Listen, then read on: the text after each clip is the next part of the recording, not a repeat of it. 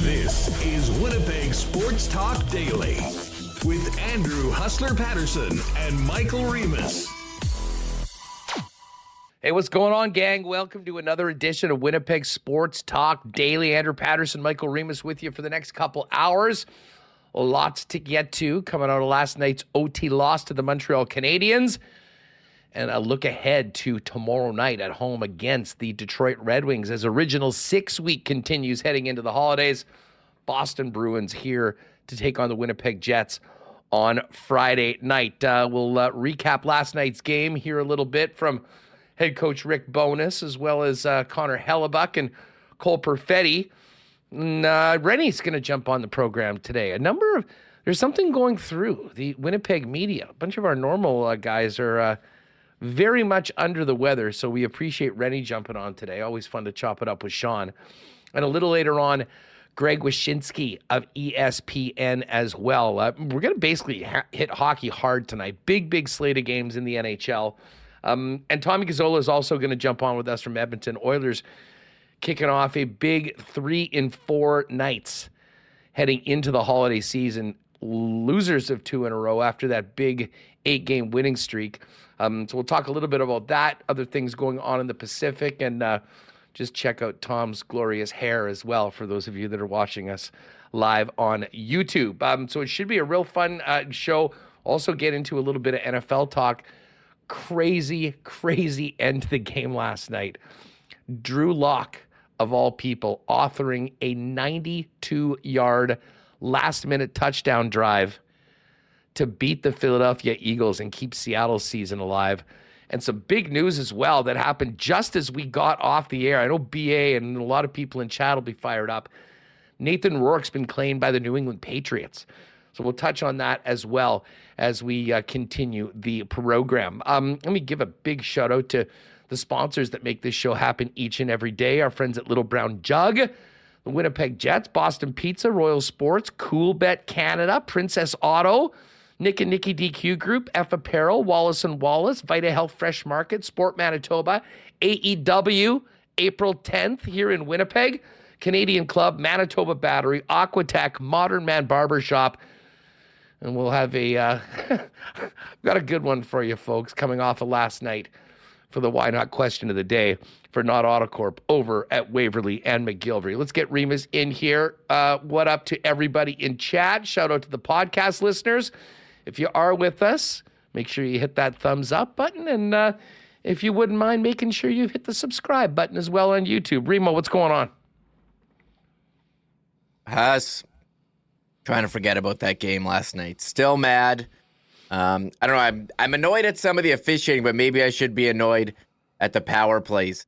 Lack of success. Reminds me of, when Patrick Mahomes took that fine and blew up at the official, he was really mad at his receivers who can't catch. So I'm conflicted. I'm irritated the way that game finished, but I think you're happy that the Jets were able to battle through down 2-0. I mean, that tying or the first goal at the end of the second was huge. And they played a solid third period. You're not going to win every game, but I liked the fight they brought in the third. But I'm feeling good, Huss, as December 19, counting down to Festivus here. Yeah, there's there's lots to kind of parse through from last night's game. Like the first period was, it was just tight. I mean, there wasn't a lot on either side. The teams really sort of felt like they were feeling themselves out. And then, in the second period, it opened up a little bit more. I thought Montreal probably carried the play for, part of the second period, and obviously they got up 2-0. But to your point, credit to the Jets for battling back. I mean, I think that's a game in the past that we have seen, I don't want to say a woe is me attitude from the hockey club in previous seasons. Not that we really need to talk much about previous seasons because we don't. But I know at this point, there's a lot of people going, hey, we've seen a great start before. What happens next? I think last night was another example of the will that this team has and the belief that it has in them that, they can come back from these deficits. But here's the thing. What is this now? 3 times in the last 4 games or so that they've been down 2-0. I mean, they were able to come back against the Ducks. They were able to come back against the Kings. But if you continually put yourself in those deficits, it's tough to win hockey games consistently right now. So a bit better of a start, getting that first goal. And as you mentioned, getting the power play going, absolutely important for the Winnipeg Jets if they want to continue stacking up those points as we get into Christmas with two big games coming up against Detroit and Boston. Yeah, I think the thing about that too, Hustler, is the power play. It really just hasn't helped them. Like when you have a man advantage, you think you'd be able to, you know, take advantage of that and score some goals. Like 1 for 16 in the last 5, 0 for 2 last night, including it would have been great if they would have scored, you know, kickoff the third period, or they had one in the second as well. And that was their 5th consecutive game giving up a power play goal. So when you're not scoring with the man advantage and giving up when the other team has, it's not a recipe for success. They're able to overcome that in some of the games like LA and Colorado, but you know, last night it kind of hurt them, the special teams, and Rick Bonus saying that after the game. And feel like there's been a bit too many games this year where Rick Bonus is like, special teams has been the difference.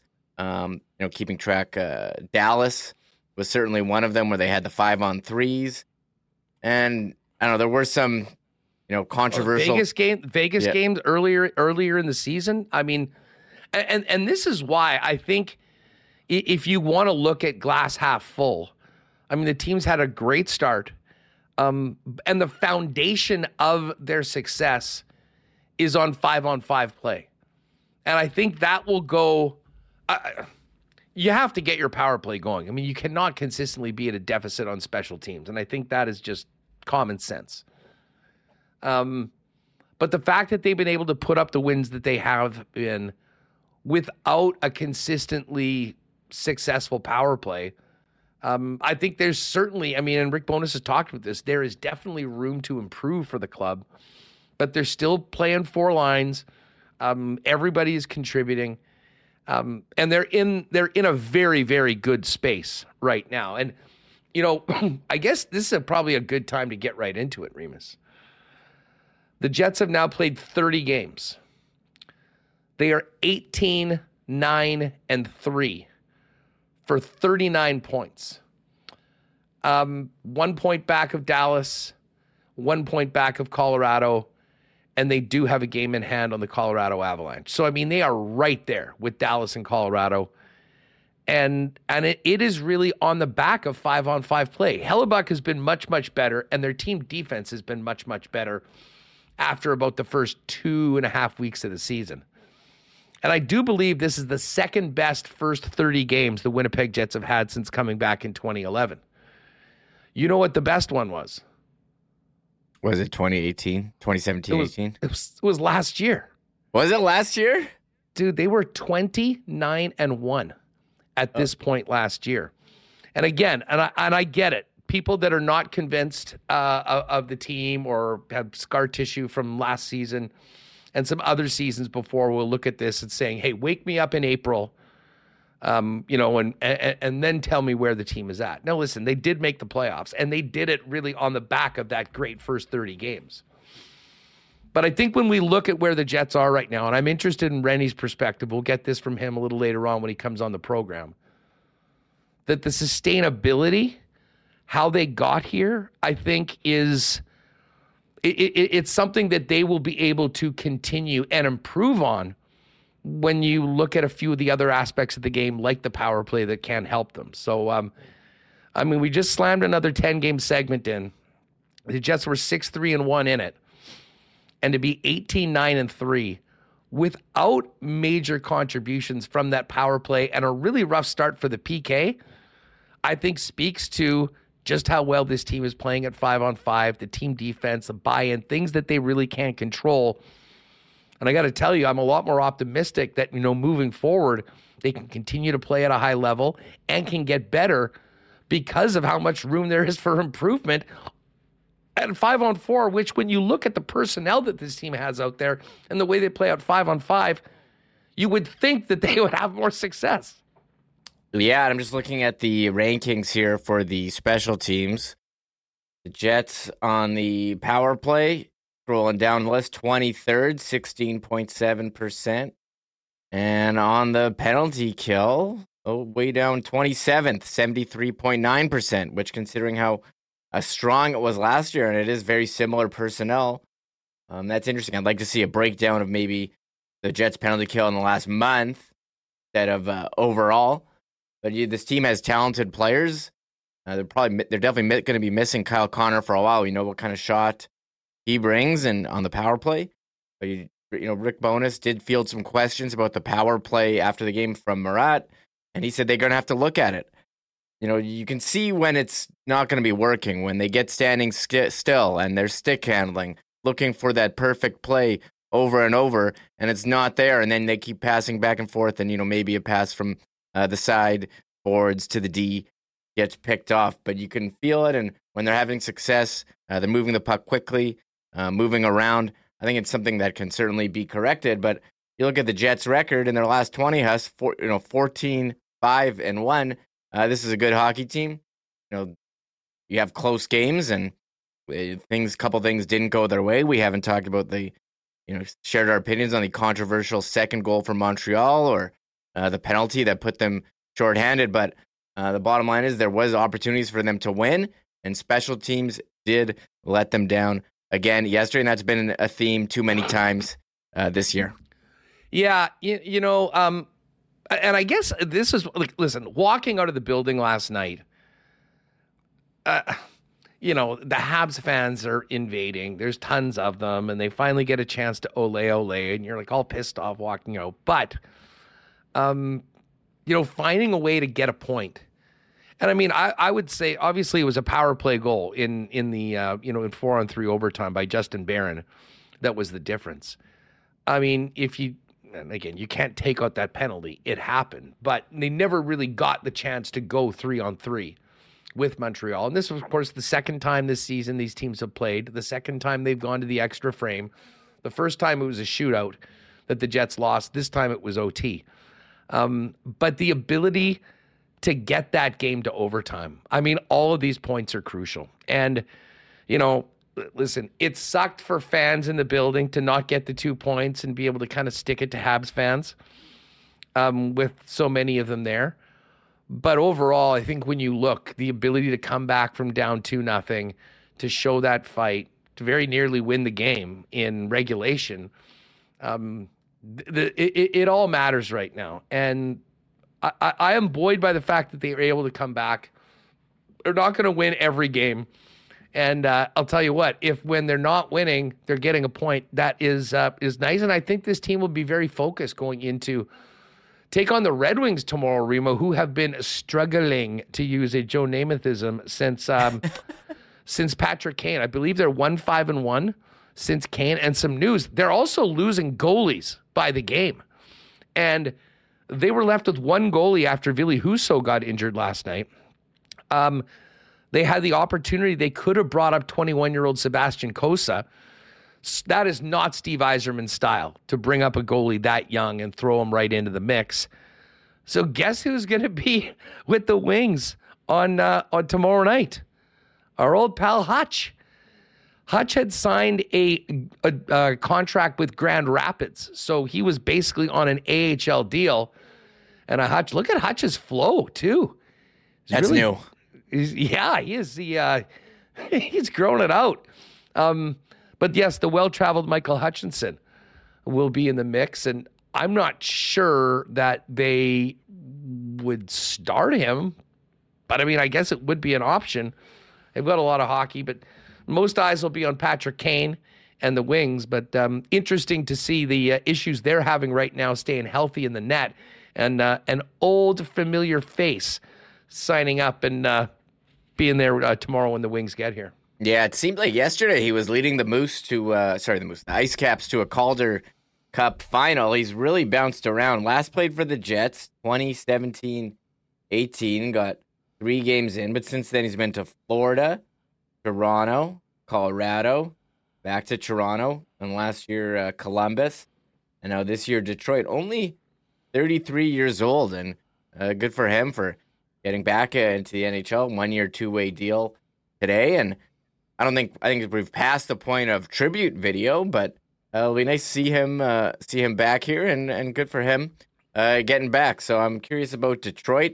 As you mentioned, the record hasn't been very good since they signed Patrick Kane, and I'm anticipate it'll be another great game. I do wonder, Huss, if there's like a letdown aspect. Like, you had these two emotional games, LA and Colorado on Saturday, like a Monday against a non-conference opponent.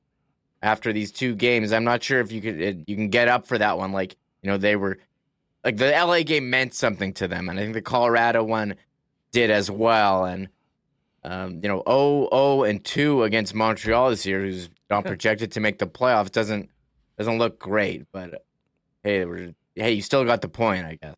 Yeah, I mean, you know what? You look at, you know, where the team's at. It's not bad. I see big guy. Is attendance at Jet games a WST taboo topic?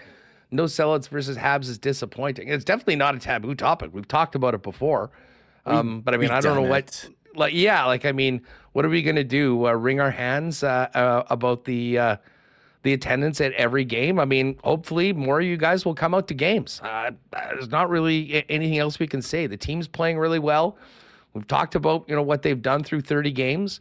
If there were people that were on the fence, hopefully they're not anymore. And, you know, I would imagine, I think Friday's going to be a great crowd with Boston here. We'll see what tomorrow's going to be like. And listen, we've also talked that the organization's got a lot of work to do to try and fill up and reclaim a bunch of the season tickets that they lost. And it's not just going to be overnight that happens. Obviously, the team playing well, you would think, would help. And I think it has over the last month or so. But it was a rough start. They're kind of playing catch-up right now. That's not a situation you want to be in. But listen, the organization, I think, is working hard in the community to try to do this. This will be a big, big summer for them. And every game that this team goes out and kind of makes more believers of people that this is a team that, you know, can contend. We'll be getting ready for playoff hockey here in Winnipeg. You know, hopefully they get closer to getting back, filling the building. But I mean, it's not something like, you know, we're sort of used to it right now. We know that the crowds aren't what they've been in previous years. That's what happens when you lose 3,000 season tickets or so. And it takes a lot of work to get back up. So that's just a little bit on that. Hey, quick why not question of the day, Remus. And this goes back to last night. And this is for Jet fans. What annoys you more? The invasion of Habs fans when Montreal is here, or Leaf fans when Toronto is here? I have to admit, I think the Habs fans are, and maybe it's just because the team hasn't been particularly good the last few years, but I think I would vote Leaf fans in that situation, and we'll certainly see them on that Saturday, January 27th, their next game for WST. In that, you know, at least the Habs do have the great history and all that. A lot of that's passed down. Leaf fans are just a little more delusional.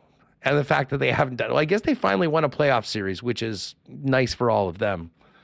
But interested in everyone's thoughts in the chat of what drives them crazy more, the Habs invasion or the Leafs invasion when those teams come to town.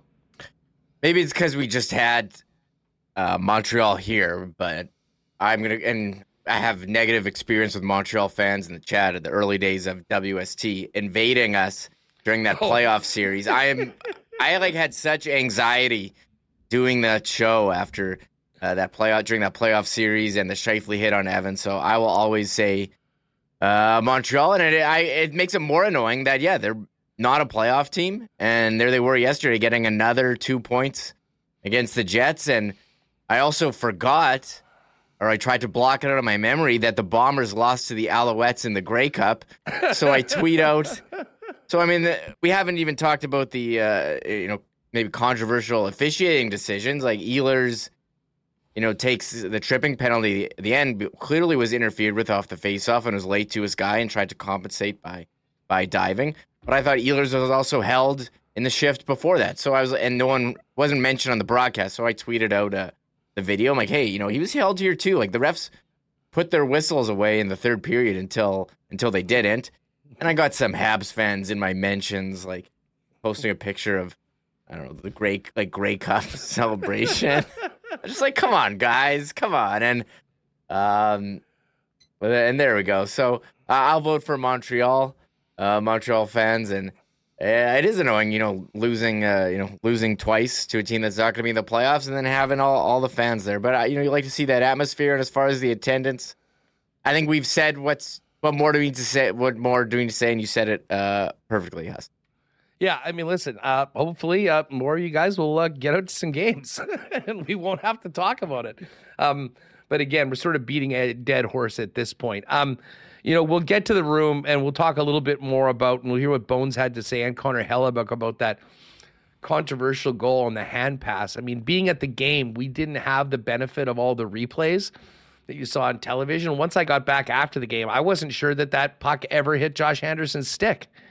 And at that point, it is a hand pass, but obviously they reviewed it. I think if the call went the other way, I don't think it was conclusive enough to overturn a call on it, and that's why they called it a goal on the ice, so it stuck. But anyways, we'll have more of that, and Rennie's coming up a little later on, and Greg Wyshynski, so lots of hockey talk as we continue the show. Tommy Gazzola is going to join us in just a second. The holidays are here, everybody. And our friends at Canadian Club have a CC for every occasion heading into the holidays, whether it's for a holiday gathering, enjoying at home with family and friends, or gift giving.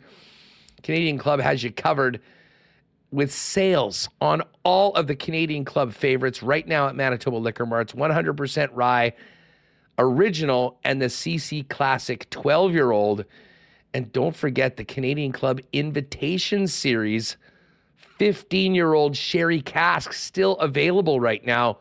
The signature CC Classic 12-year-old whiskey finished with a secondary aging in Oloroso sherry casks. All the hallmarks of classic Canadian Club with the added richness and sweetness of sherry. Available now while supplies last.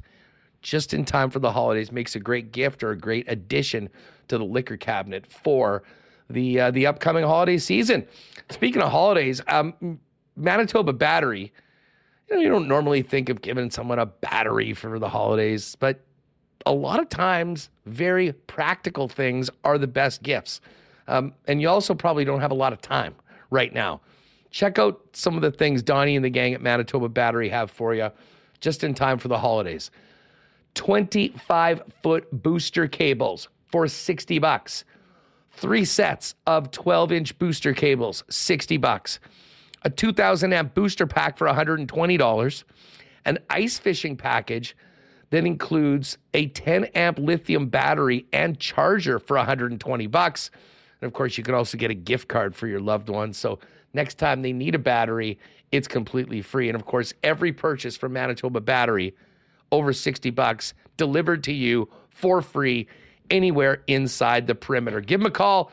204-783-8787 to take care of these great holiday specials and knock a few gifts off your list in about 2 minutes. And, of course, you can also order and check them out at manitobabattery.com. Well, Gazzola's coming up here. He's always looking good. But if you need to maybe touch up the salad before getting ready for big holiday gatherings, get on down to Modern Man Barbershops. Now with 8 locations in Winnipeg, including the newest locations on Pembina Highway or Plessy Road. Modern Man Barbershops offer a variety of grooming services, including haircuts, beard shaping, shaves, color services, and more. Make an appointment and book your look via modernmanbarber.com.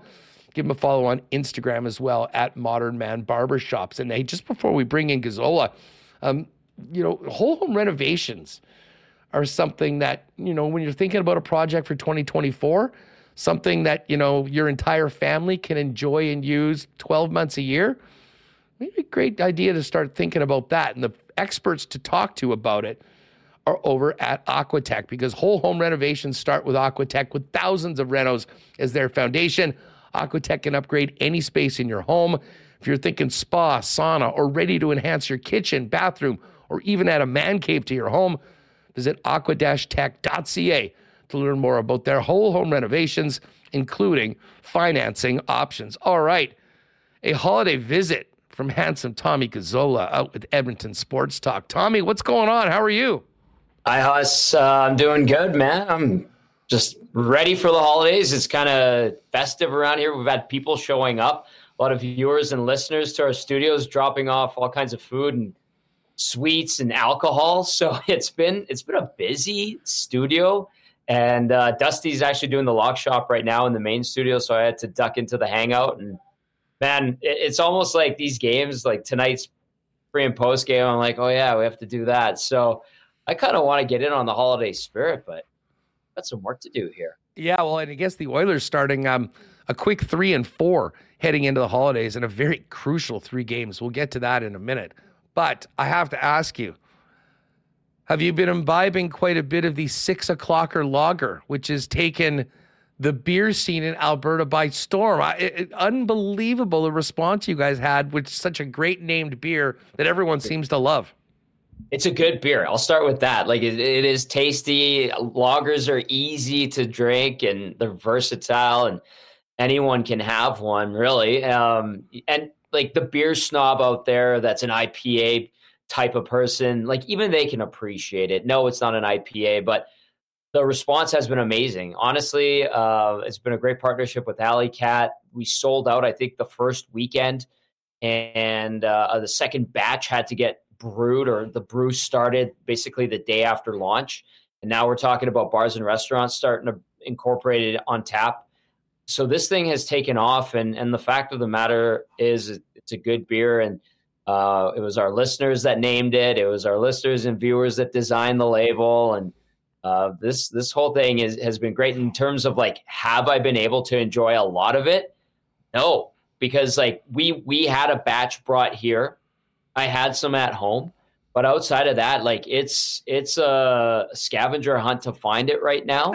And I think the next shipment arrives in local liquor stores in 3 days. So it has been frustrating for some, but really, really a neat story. And I hope it continues. And now it's become, if you haven't heard, I know we talked about it a couple of weeks ago when I was on with you, but now it's a permanent fixture in the Alley Cat lineup. And Alley Cat, if you don't know, is a local brewery in Edmonton that's been around for about 25 years, 26 years.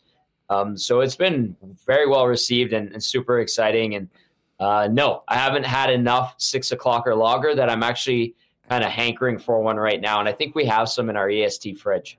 Well, it's kind of funny that you're on right now because, the Oilers had that miserable start. It was complete chaos on your program each and every night. And then fire the coach. Knobloch comes in, rattle off 8 in a row.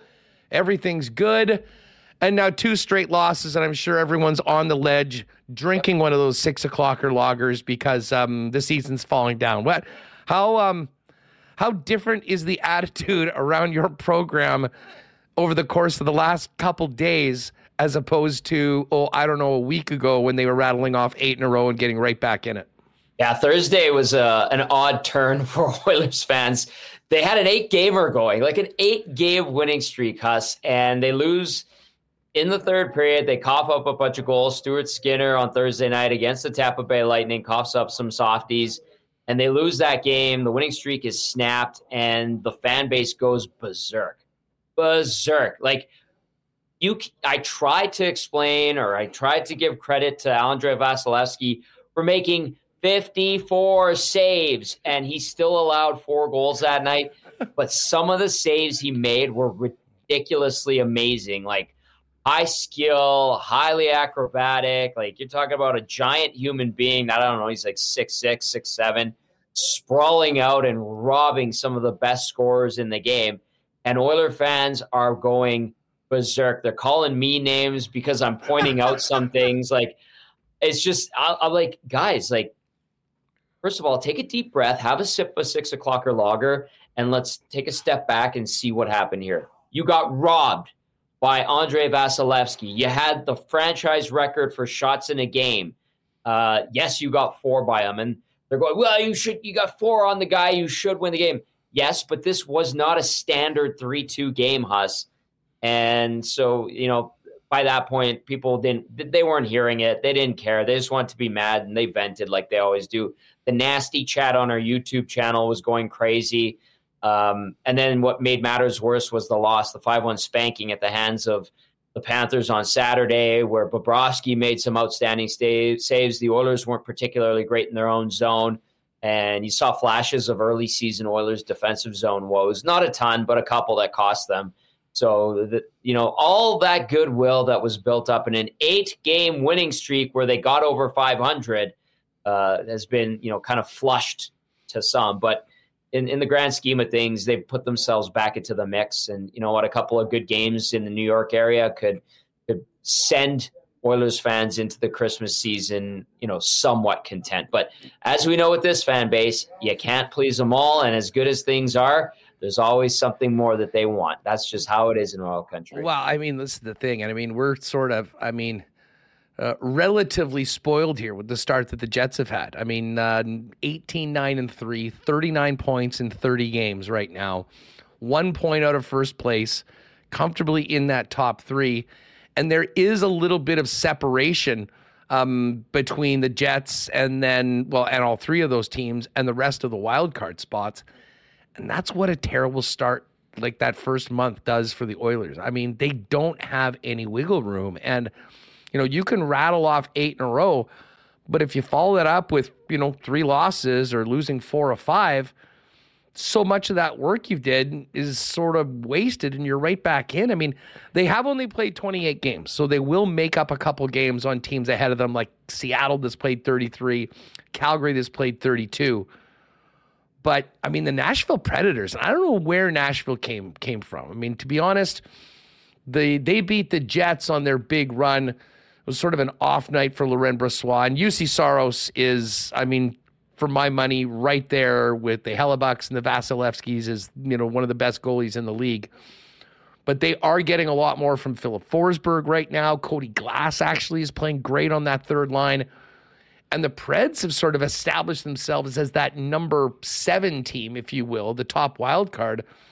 They've got 9 points on the Oilers. And, yes, you can have some games in hand, but you have to win them. And I would imagine that there is a real sense of urgency within the team going into the island tonight and these 3 and 4 against some pretty good teams in the Islanders, the New York Rangers, who are right at the top of the East, and the Devils, who should be better than their record right now, but there's no gimmies right now. And man, if they only pick up, say, one of these 3 and go into the break losing 4 of 5 games, it's again crunch time the minute they get out of that Christmas break. Yeah, it is. I think for the rest of the season, essentially, Huss, it'll be crunch time, and they only have themselves to blame. In all honesty, I know some people want to point the finger at Kenny Holland.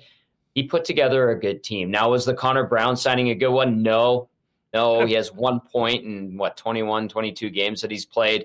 It has not been a good signing. Ryan McLeod has not been good this season. He's supposed to be a steady, up-and-coming third-line center where he could nestle in there for the next decade if he wanted to comfortably on what should be a good team for the next little while. But that hasn't happened. And then their defensive woes and all that cost the coach a job. But, yeah, essentially the rest of the season – you can't lose 2-3 games at a time.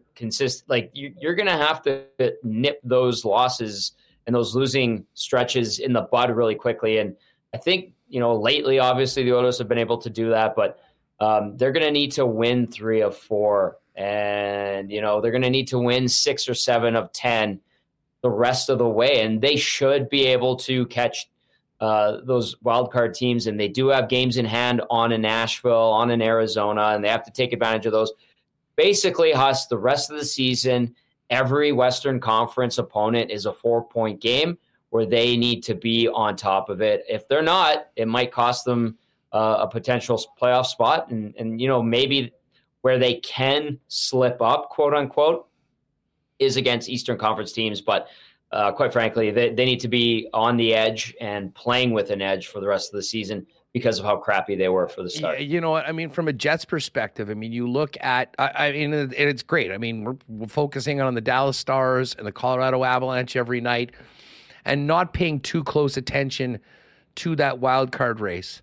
And, you know, we've seen the Oilers a couple times this year. The Jets just had arguably their biggest win of the season in a comeback fashion on the road in LA last week after falling down 2-0, and two big wins against the Colorado Avalanche. But the one team that we have not seen here in Winnipeg yet that has been equally as surprising, if not more, is the Vancouver Canucks. And I'm interested in your perspective as to how they're doing this. I mean, obviously, the start of the season, and maybe that was foreshadowing what was to come for Edmonton, the way those first two games went against Vancouver. Yeah. But I know you've seen more of the Canucks. I mean, how impressed are you with the job that Rick Tocchet has done?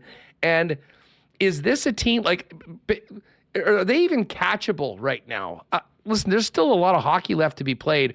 But, man, the way they're going right now, right there with Vegas and LA, it is one of the great stories of the NHL right now, and that is kind of compounding the problem for the team that you cover every day. Yeah, for the Oilers, I mean, really, they shouldn't even look. You talk about the Jets, talking about being in the mix with Dallas and Colorado and all that, and in a good spot with those really good teams. The Oilers can't even look above the wild card spot. That's how poorly they started the year.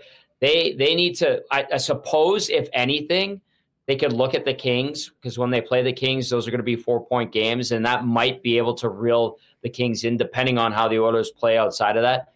But the Vancouver Canucks have beaten the Oilers quite soundly 3 times already this season, and it's credit to Rick Tocchet. It's a credit to the players buying into what Tocchet is preaching to them. They've kind of embodied that feisty, tough, we're not going to give you an inch type of style, and they have skill too. So they've kind of put it together. And are they reachable for the Oilers? Well, in theory, yes. Realistically, probably not. And for Edmonton, if you bring it back to the Oilers standpoint, they have to keep it so myopic. Everything one day at a time. It's what Jay Woodcroft used to say, win the day. Like, that is where it's at for the Oilers because of where they put themselves, that you can't even look at the day-to-day standings. You can't even look at what Arizona or Nashville is doing right now. You just need to win whatever game is coming up next and put your head down for a stretch of 10. And if you come out with like 7 of 10, 6 of 10, see where you're at after that for a quick peek to give you an idea and keep that, you know, carrot dangling in front of you. But there's no point of looking at the Vancouver Canucks. There's no point of looking at the Vegas Golden Knights. That's gone. That's out the window. Maybe LA when you start playing the Kings, and they'll play them after the Christmas break. But yeah, it's sad, but that's where they're at. But the other thing too, Huss, in the NHL nowadays, you know, get into the playoffs, get hot at the right time. People start playing the way they're supposed to. You get healthy. You could be the second wild card spot, and you can make a lot of noise. And that's the thing about Edmonton that I think scares the hell out of everybody. I mean, with the hole that they've put themselves in, if they can rally and play well enough to get into one of those playoff spots, by definition, they'll have played at a really, really high clip for the second half of the season. And then when you talk about the guys that they have in that lineup, they certainly are dangerous. But you still have to be able to stop the puck.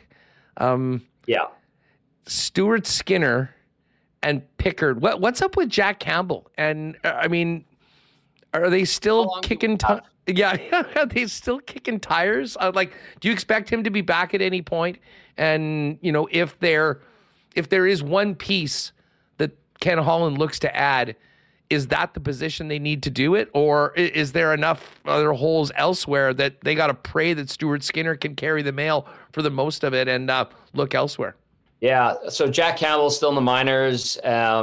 We keep hearing, he'll be up soon. He'll be up soon.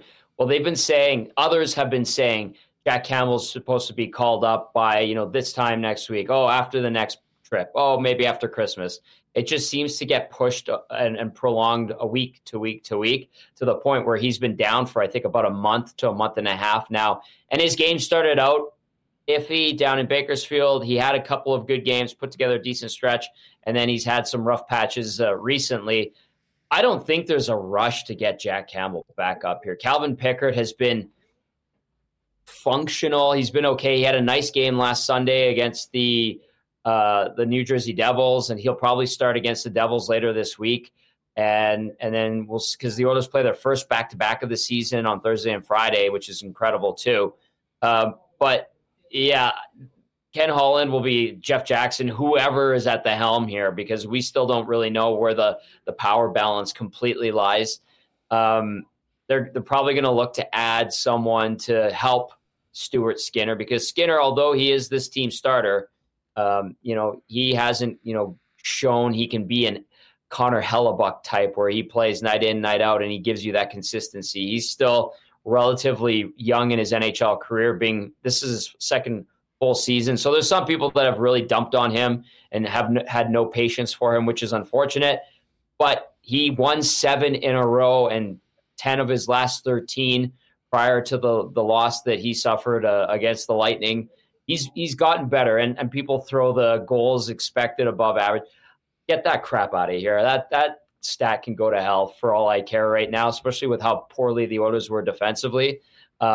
So that's really digging into the minutia, and I don't care for that right now. As long as he's getting you the wins, I don't care if he lets in 4.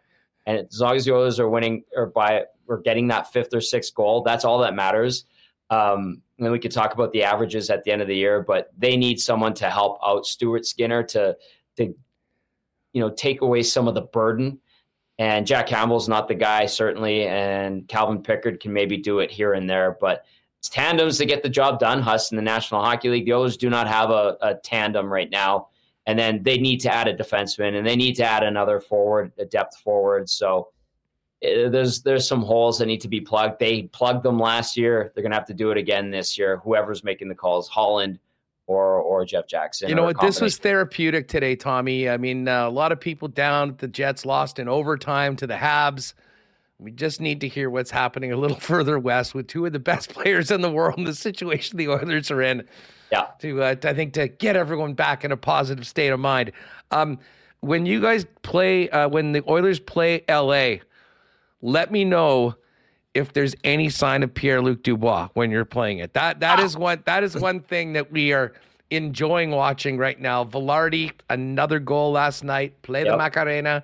And it was, but yeah, the PLD story is that one that we're still keeping tabs of here. I mean, that trade for Winnipeg has just turned out to be, I mean, part of the depth of the Winnipeg Jets and how they play at 5-on-5 has really been the foundation of their success so far this year. If you only get the power play going. But now Velarde's hot right now. Iafalo's contributing. Kupari is injured, but, had a nice start to the season.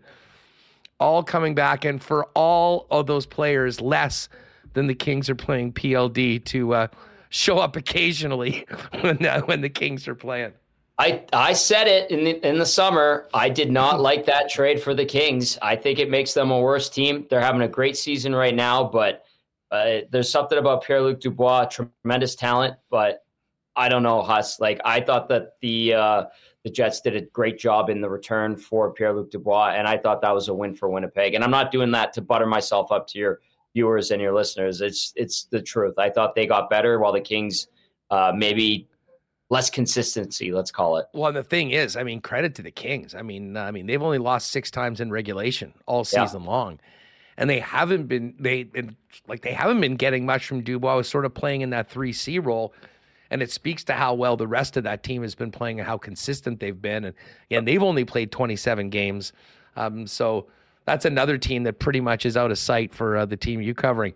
Tommy, great to have you jump on and catch up. Have a wonderful Christmas with you and the fam, and to the EST boys. And obviously I'll do one more lock shop with Dusty before he heads out to the Spengler. But we'll look forward to doing this again in the new year. But say hi to the fellas, and thanks for jumping on today. Thanks for having me, as always, Huss. Merry Christmas, happy holidays to you, Remo, and everybody down in the Peg and watching on Winnipeg Sports Talk. Hey, by the way, we need to work on... If there's any people that, work at WestJet, preferably, we need to do a deal with WST and EST and, do a little home and home. March 26th, I believe the Oilers are here. So maybe we can work and get you. You can do the post game, pre and post live on location, and you can bring us some 6 o'clock or loggers when you come. That'd be awesome. I'd be all for that. Maybe we know a person or two. We can work on it. Yeah, well, let's talk to the big guy. Get him going. I guess he's nothing else going on right now for sure. Nothing at all. Hey, have a good one. Say hi to the fellas, buddy. Will do. Thanks, buddy. Good stuff. There's Tom Gazzola. Always love catching up with Tommy, talking a little puck. Oilers part of a big slate of games tonight, starting their road trip on Long Island against the Islanders. We're going to hear a little bit from Rick Bonus, as well as a little bit more from last night's game, coming up in just a minute. But again, I know we talked a little bit about attendance. Folks, you want to help attendance? Get some tickets. 2 great games heading into the holidays. Tomorrow night, Patrick Kane, the Detroit Red Wings come to town. And then Friday should be phenomenal. The Boston Bruins lone visit of the season. Friday night, the start of Christmas holidays. That is going to be a banger. Of course, winnipegjets.com/tickets. Check out the website as well for game packs and other great gifts for the Jets fan in your family. And don't forget, Saturday, December 30th, the Jets back at home, kicking off that home-and-home series against the Minnesota Wild. Have not seen Minnesota yet this year. We all remember how things ended between the Jets and the Wild last season with that cheap shot from Hartman on Nikolaj Ehlers. Maybe there'll be some season's beatings in that game. We'll find out. But let's hopefully we'll see you guys out at some games coming up soon. Tomorrow and Friday against Boston, the 2 final games heading into the holiday season. Big thanks to our friends at Vita Health Fresh Market, gang. If you're looking for great prices on natural and organic supplements, beauty products, and groceries, pop down to one of 6 Vita Health Fresh Market stores or online at myvita.ca. Incredible selection specifically for men when it comes to supplements to help you be at your max. All from Canada's #1 line of men's health supplements, Prairie Naturals. And don't forget, they've also got Winnipeg's largest selection of local products too. Great for holiday entertaining and maybe some gifts as well. Vita Health, empowering people to lead healthy lives. 6 Winnipeg locations and online at myvita.ca. Big shout out to the gang over at Wallace & Wallace for their wonderful support of WST throughout the year. They are Winnipeg's fencing and overhead door specialists. And right now it's time to, give a little extra attention to that overhead garage door because it had lots of ups and downs in the summer and fall, but it's about to work a whole lot harder because winter puts much more stress on a garage door. The right time to prevent downtime this winter is now. Call Wallace & Wallace to book your inspection and maintenance service call today for residential and commercial overhead door sales and service. There's only one name or 2 you need to know, and that is Wallace & Wallace. And hey, guys, with everything happening in and around the holidays, getting together with friends and family and going to parties, have you walked into the closet and realized it might be time to up your menswear game? Well, I got you covered. Head on down to F Apparel, 190 Smith Street downtown. Winnipeg's best selection of men's clothing. Suits starting at $400, along with chinos, golf pants, custom shirts, both tucked and untucked styles, and an incredible selection of menswear accessories. We've also got gift cards. Great gift. So maybe give a little nudge. A very simple purchase. You can do it online at F. That's ephapparel.com.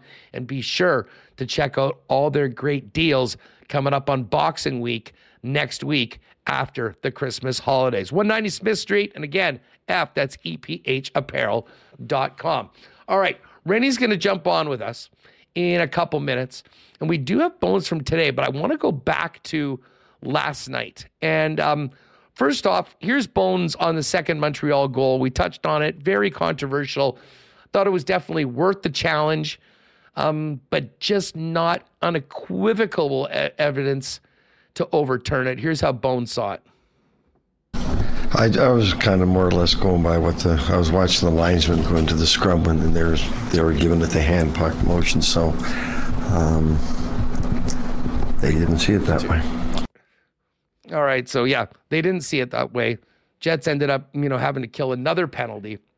But they did battle back from that 2-goal deficit. Here's just Bones' thoughts on the game overall. That first period wasn't much room out there for either team. It was fast-paced. It was a good period. Second period, Listen, it obviously comes down to specialty teams. We lost. I mean, it's another game that specialty teams we lost, and that's what cost us that extra point. All right, so there's Rick Bonus. Talking about the power play again, and let's go with number 4. This is from Marat. He talked to Bones about when the Jets power play is struggling. There doesn't seem to be enough movement of the puck or of players. And that was an issue again last night. Here's what Bones had to say about continued issues for the Jets with the man advantage. When we see the power play sort of begin to look more standstill, what are they not seeing, or what is that you're looking for that's not yet? You just said it. Standing still, hanging on the puck way too long. It's not moving. Same thing we've been fighting with all year. I mean, we're going to have to revamp both. I mean, it's another game where the specialty teams, they scored 2 power play goals, the 4-on-3, okay, but the 5-on-5 play is very, very good. The team play is very, very good. There's too many games, I can count 5 or 6 games where we lost the game based on specialty teams. Every team has sort of a different amount of motion they aim for off the puck. How much more are you hoping for from these guys, or is it a whole new thing? The what, sorry? Like on the power play, every team seems to have a different amount of movement off the puck, like where you go, where you rotate, all that sort of stuff. How far from what you want are you seeing? Well, we're not generating much, so you're going to have to look at how we structure the power play too. We're not getting any shots.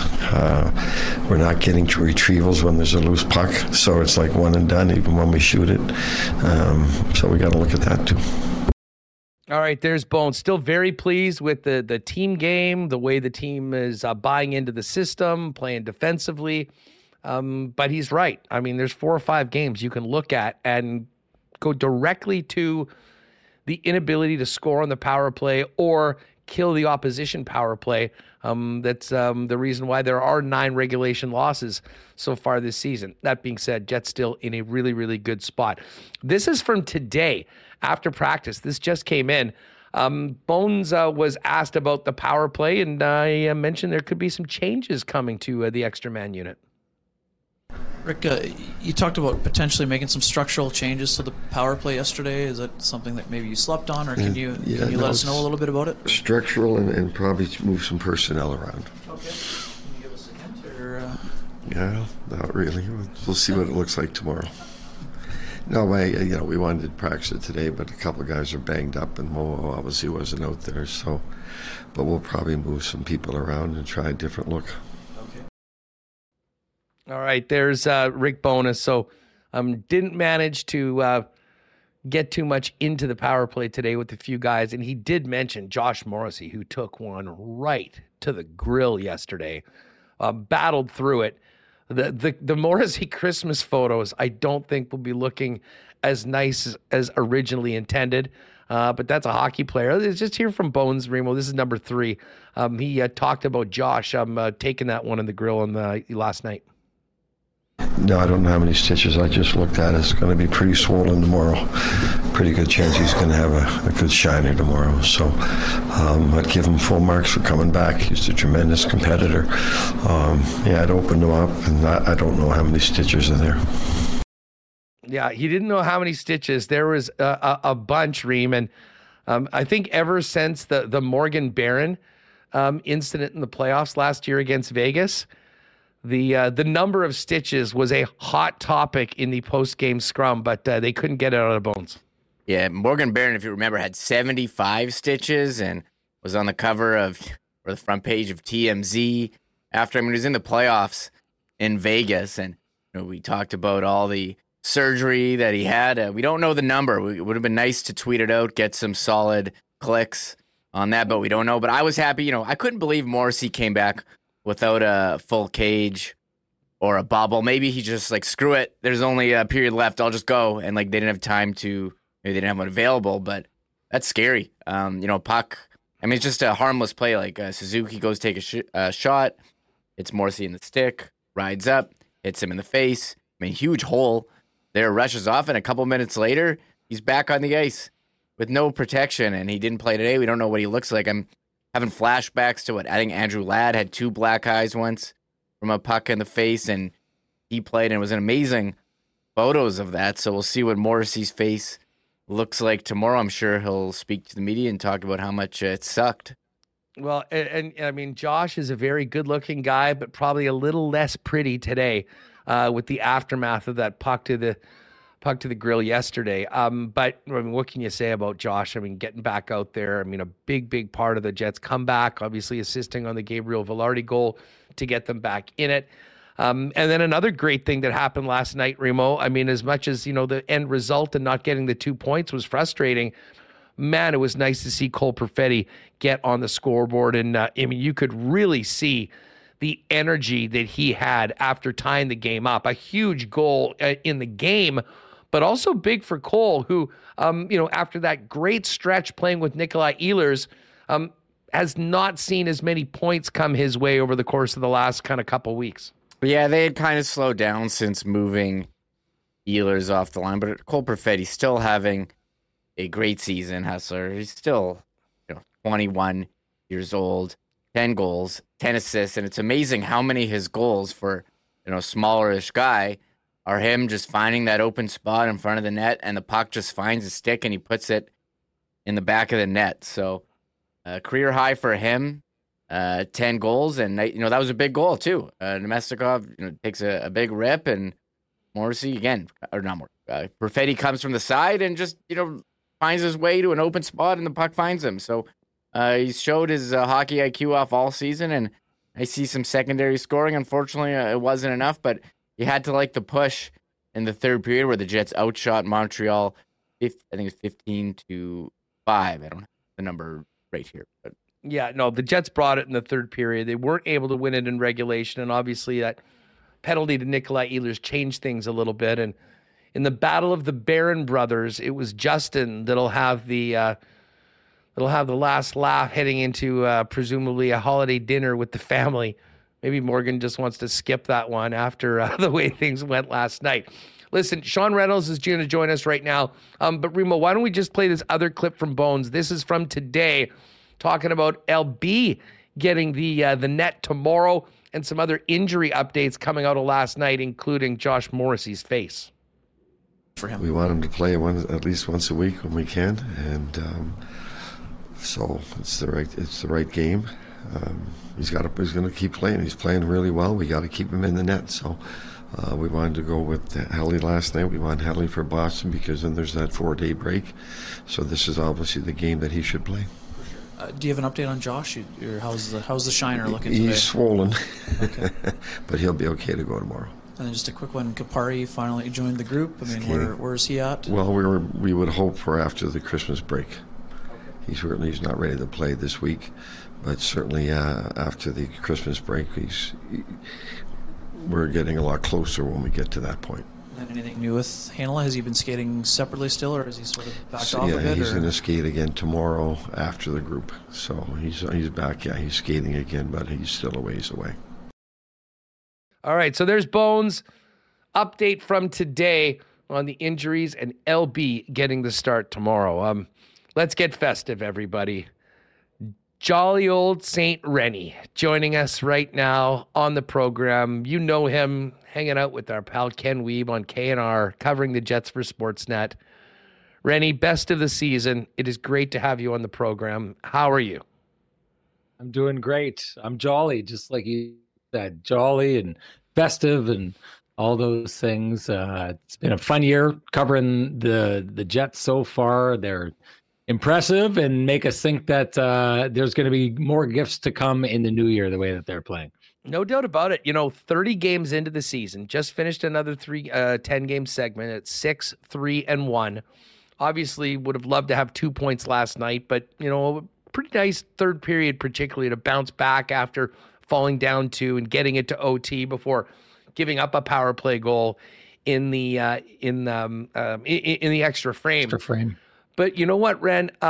You know, 18, 9, and 3 on the season. It's incredible when I look back. Last year, through 30 games, this team was 29-1, which was their best first 30 games ever since the team coming in. I would argue, though, that the way the Winnipeg Jets have played this year through 30 games, the way they've won their games, the room for improvement in areas that had traditionally been a real benefit for the Jets, like special teams, and particularly it comes down to the 5-on-5 play and their defensive play, far more sustainable going forward than maybe what happened last year when things sort of fell apart coming into the new year. Yeah, well, if you take a look at how things did fall apart last season, there's a point at which, you just have, I don't know about you, Hus. I'm sure this happened to you because I know how the fans react to you. And when they see you out, and like how many people come walking up to you when these things are happening, they're like, what's wrong with the Jets, right? It's this, it's this puzzler and everyone can't figure it out. And what's falling apart with this team and all these kind of things.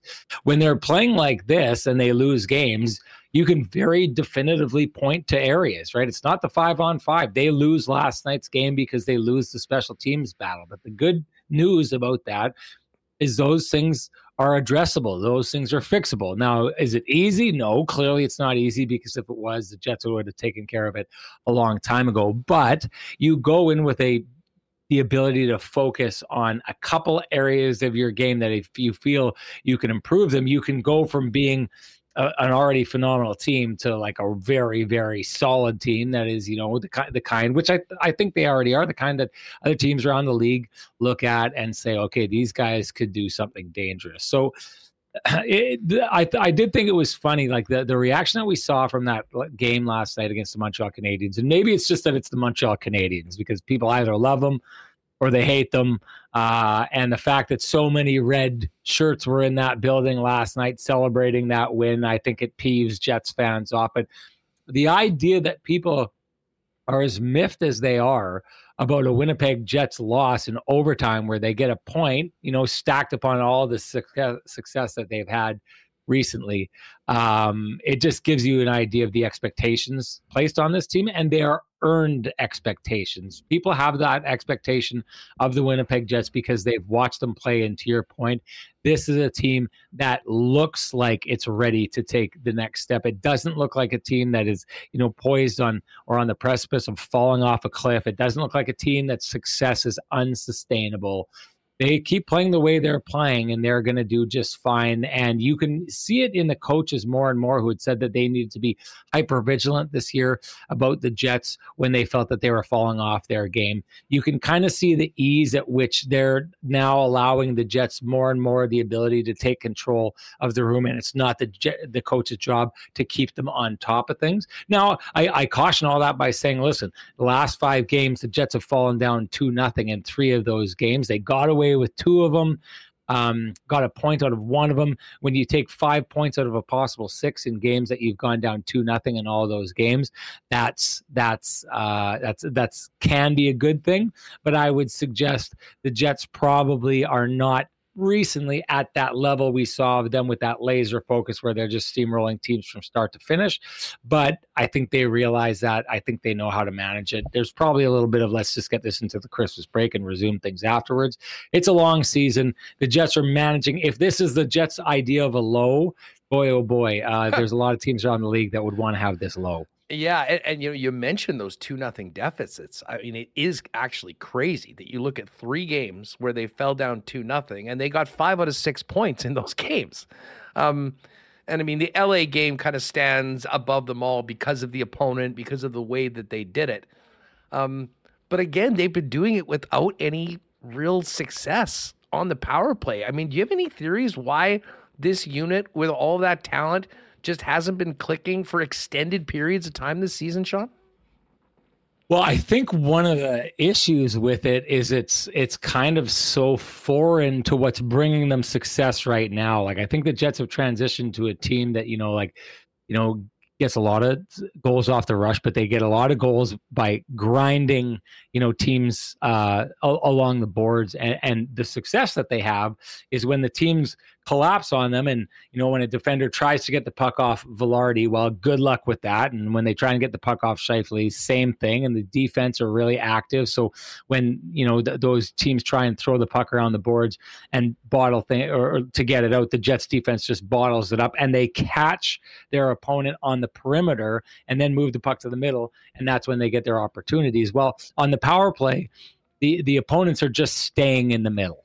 They're not chasing the Jets to the board. So the Jets' superpower so far, and the thing that makes them so good at 5-on-5, is really not something that translates to the power play. So they've got to find better ways of I always think, you know, when they're in a situation like this, and, you know, take it for what it's worth, I'm no NHL coach, and there's people who get paid a lot of money to do this who know far more about this than me, but we have seen at times when this Jets power play has struggled, just getting it to the net is, you know, often the solution. The two goals the Jets score last night, they're not power play goals, but it's as simple as just getting the puck to the net and finding some chaos and trying to capitalize on that chaos and really, you know, low scoring, grind them out games. I would think that would be the obvious thing to turn to. But the Jets have all these tools and they want to be able to use them. And when Kyle Connor was in the lineup, they wanted to be able to, you know, have him execute that one-timer. And they want Mark Scheifele to be able to sauce that pass through a bunch of people because they know they've got that skill. I just think it's kind of, you know, you got to start with the building blocks. You got to start with the foundation. I think the foundation is forcing the puck to the front of the net and trying to jam it in, forcing your defenders, the teams defending against you, to respect that. And then that opens up all the stuff they really want to do on the outside. Yeah, I'm with you. And I mean, I think in some ways it needs to get back to basics. And earlier this season, the Jets were playing Vegas, and I think they'd gone dry for about 6 games or so on the power play. And it'd become a big topic on our program, on your program as well. And if you're calling that third period when they finally got a goal, it was Alex Iafallo channeling Chris Kreider, who, I mean, made life miserable for Connor Hellebuyck in that game, I believe earlier in that week against the New York Rangers. I mean, kind of being a human eclipse. And Iafallo got in there, and it was very simple. Just put the puck on net, get it through, which the Jets haven't been doing as well lately, especially in that San Jose game. And a deflection or a little rebound. And then once they got one, they seemed to really pick it up for the next sort of 5, 6, 7 games. I sort of feel like we're back in that situation. And, you know, tomorrow when the Red Wings come to town, and Rick Bonus alluded to it today, some potentially new personnel, a few other things, I would imagine that first things first, try to make things as difficult as possible for the opposition goaltender, who will in all likelihood be James Reimer tomorrow night. And get a dirty one that way, just to get a good feeling going in on the man advantage again. Yeah, and I think that the personnel changes are going to reflect that. I think it's just sometimes, you know, I'd suggested it on my program last night, and I took a lot of heat for it. But the idea of moving a player like Adam Lowry to the front of the net, I think, is more than anything just... the idea of it is if you put him out there, you know exactly why he's out there. If you're the players on the power play, you know why he's there. He's there to cause chaos in front of the net and to jam the puck in if it gets there. So I'm not saying it's the perfect solution, but what I'm saying is the changes that I expect to see are the kind of changes that will be very direct and hold a message, you know, whether it's Nino Niederreiter in front of the net or however they do this.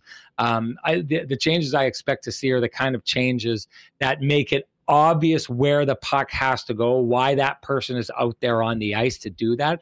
It's interesting because when they moved Cole Perfetti onto that line, when they switched out Nick Ehlers and moved Cole Perfetti onto the top power play line, they started having success, but they were having success because Cole Perfetti was going to the net front. And the interesting part about it is I think everyone was expecting you were going to add Cole Perfetti and it was just going to be another layer of skill, another guy who could make an amazing pass, and they were going to snap the puck around even faster, and there, boom, boom, boom, it's in the back of the net. In the end, what he did was he achieved the exact same thing as if you would put, you know, one of those grinding net front players out there, just with the kind of smarts that go with that, the time to dive in and dive out of the net. So that's what you're looking for, and that's what you would need if you were going to put a guy like Niederreiter or Lowry in front of the net. You need them to have the smarts and the recognition when to pop out from the net front to give themselves a passing option to get the defense to move, but then getting back to the front of that net. I get right now why they're not doing it, because they're not feeling like they're doing a very good job of puck retrievals, right? When they do get the shot from the point or from the sides, they're feeling that the defenders are getting to the puck first and sending it down the ice. So they feel like unless it's the perfect shot, they don't want to take it, because that's, as good as a turnover right now, the way that they're playing. I think the mindset has to shift, not to shy away from it, but to dig even further into it and say, okay, we're going to get more pucks to the net. We just have to have such a mindset that the puck's going net front, that we're ready for whatever rebounds come out, and we can fight the defenders to make sure we keep it in and keep the chances rolling. You know what? Let's talk about Perfetti for a minute. I'm looking and we're 30 games in. He's now got 10 goals, which is the same as Nikolaj Ehlers, 10 assists. He has not been on the top line at any point, but has been a big, big part of that second line in addition to the power play. Sean, I remember our conversations heading into the year. And, there was a few key players that, the Jets needed a lot from. They needed a big bounce back season from Neil Pionk, who has been delivering in that spot. But that second line, and would Cole Perfetti be the center, how much production they would get, but a big, big part of it. And for a young man that had injury issues the first couple of seasons, I think in a lot of ways the coaching staffs handled him perfectly. Give him that opportunity, but not a role that creates so much pressure, finding some matchups that work for him. And, you talk about the way that he scored on the power play. He's done this before. Of the 10 goals, I would guess 7 or 8 of them are all within 2 feet from the net. And he's got that sense. It seems like the puck gets to him. But just thoughts on the season that Cole's had through 30 games and how much of an impact he's had to the overall success of the team through this great start. I think you really hit the nail on the head when you talked about how well the Jets coaches have managed him, because it was, they came into the season, they wanted to try him at center. Once they put him in there, and a lot of people will tell you the underlying numbers of that line were a lot better than their production. And we should remember the beginning of the year when Nino Niederreiter was on that line and missed how many open nets and hit posts, and it could have been a very different story with that line. And I know a lot of people were saying just keep that line together and let's see where it takes that.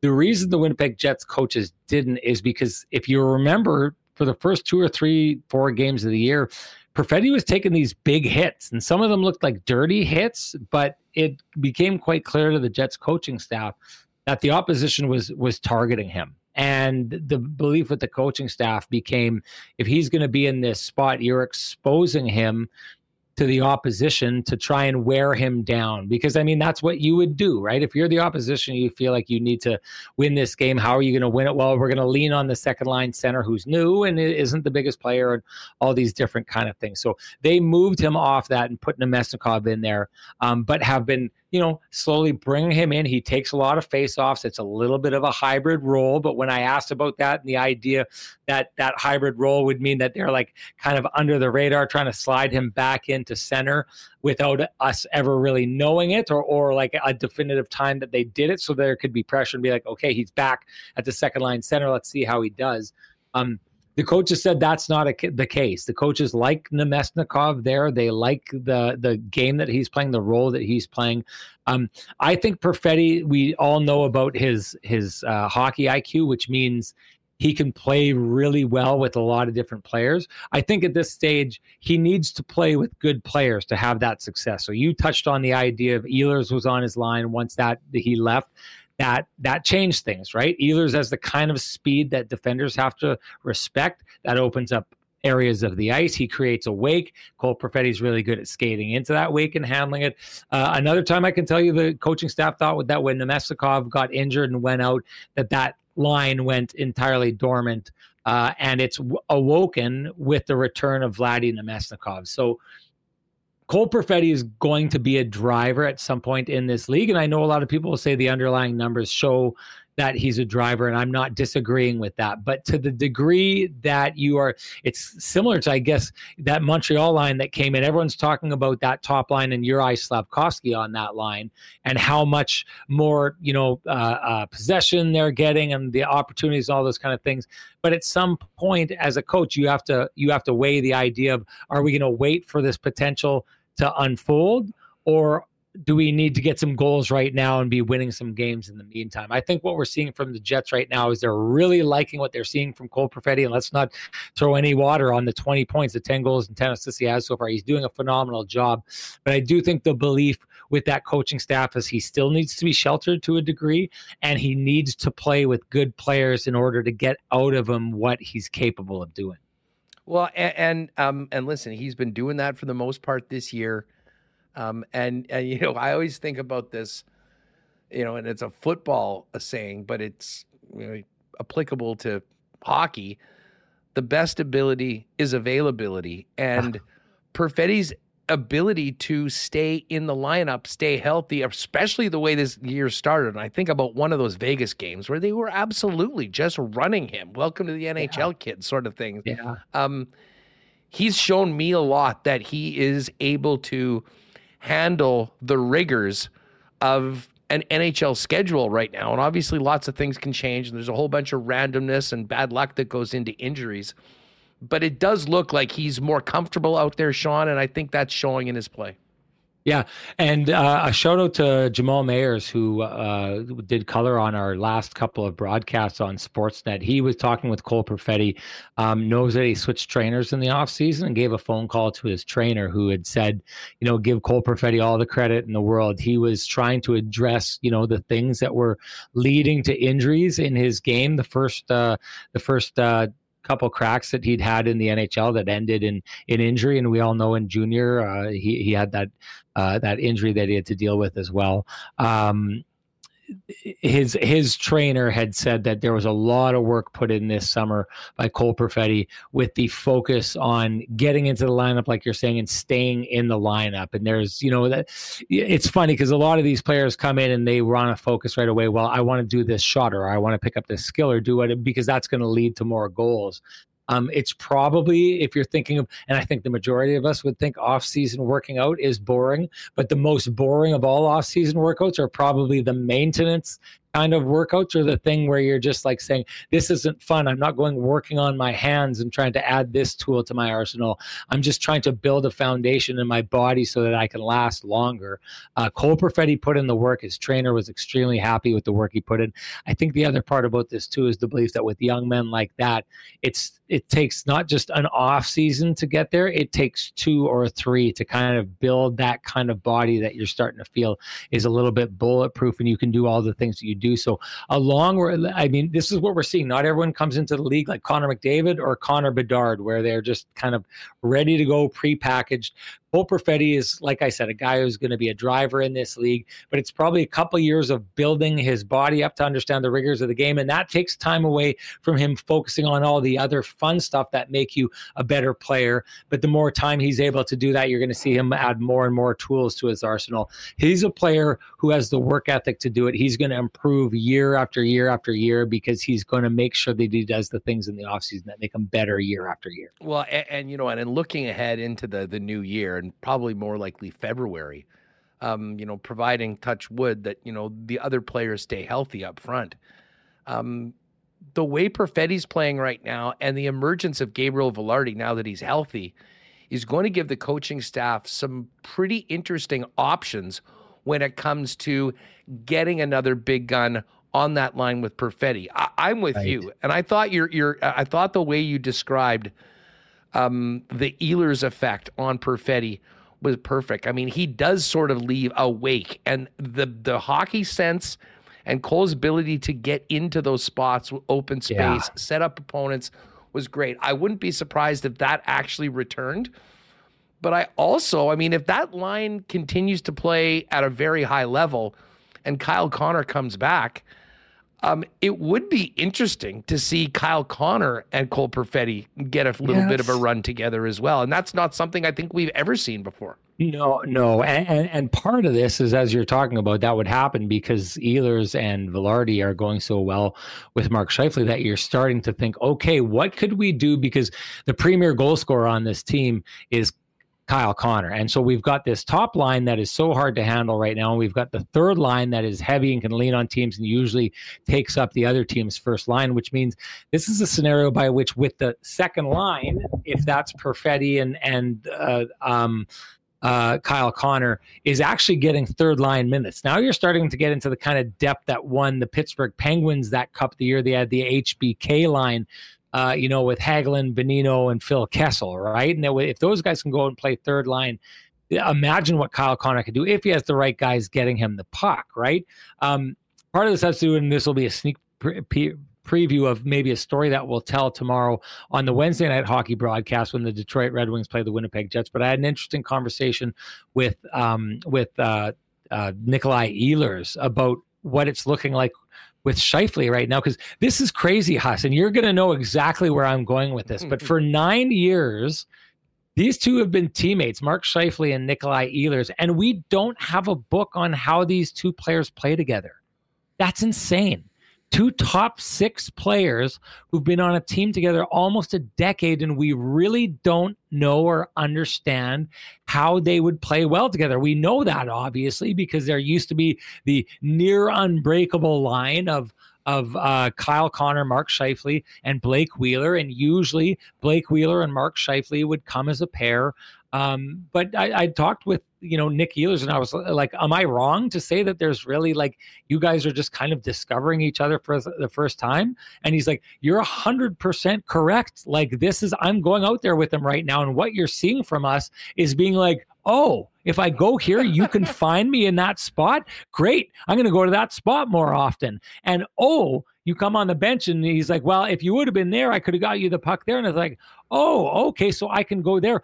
These guys combined for, I think it was, they'd played, eight games together.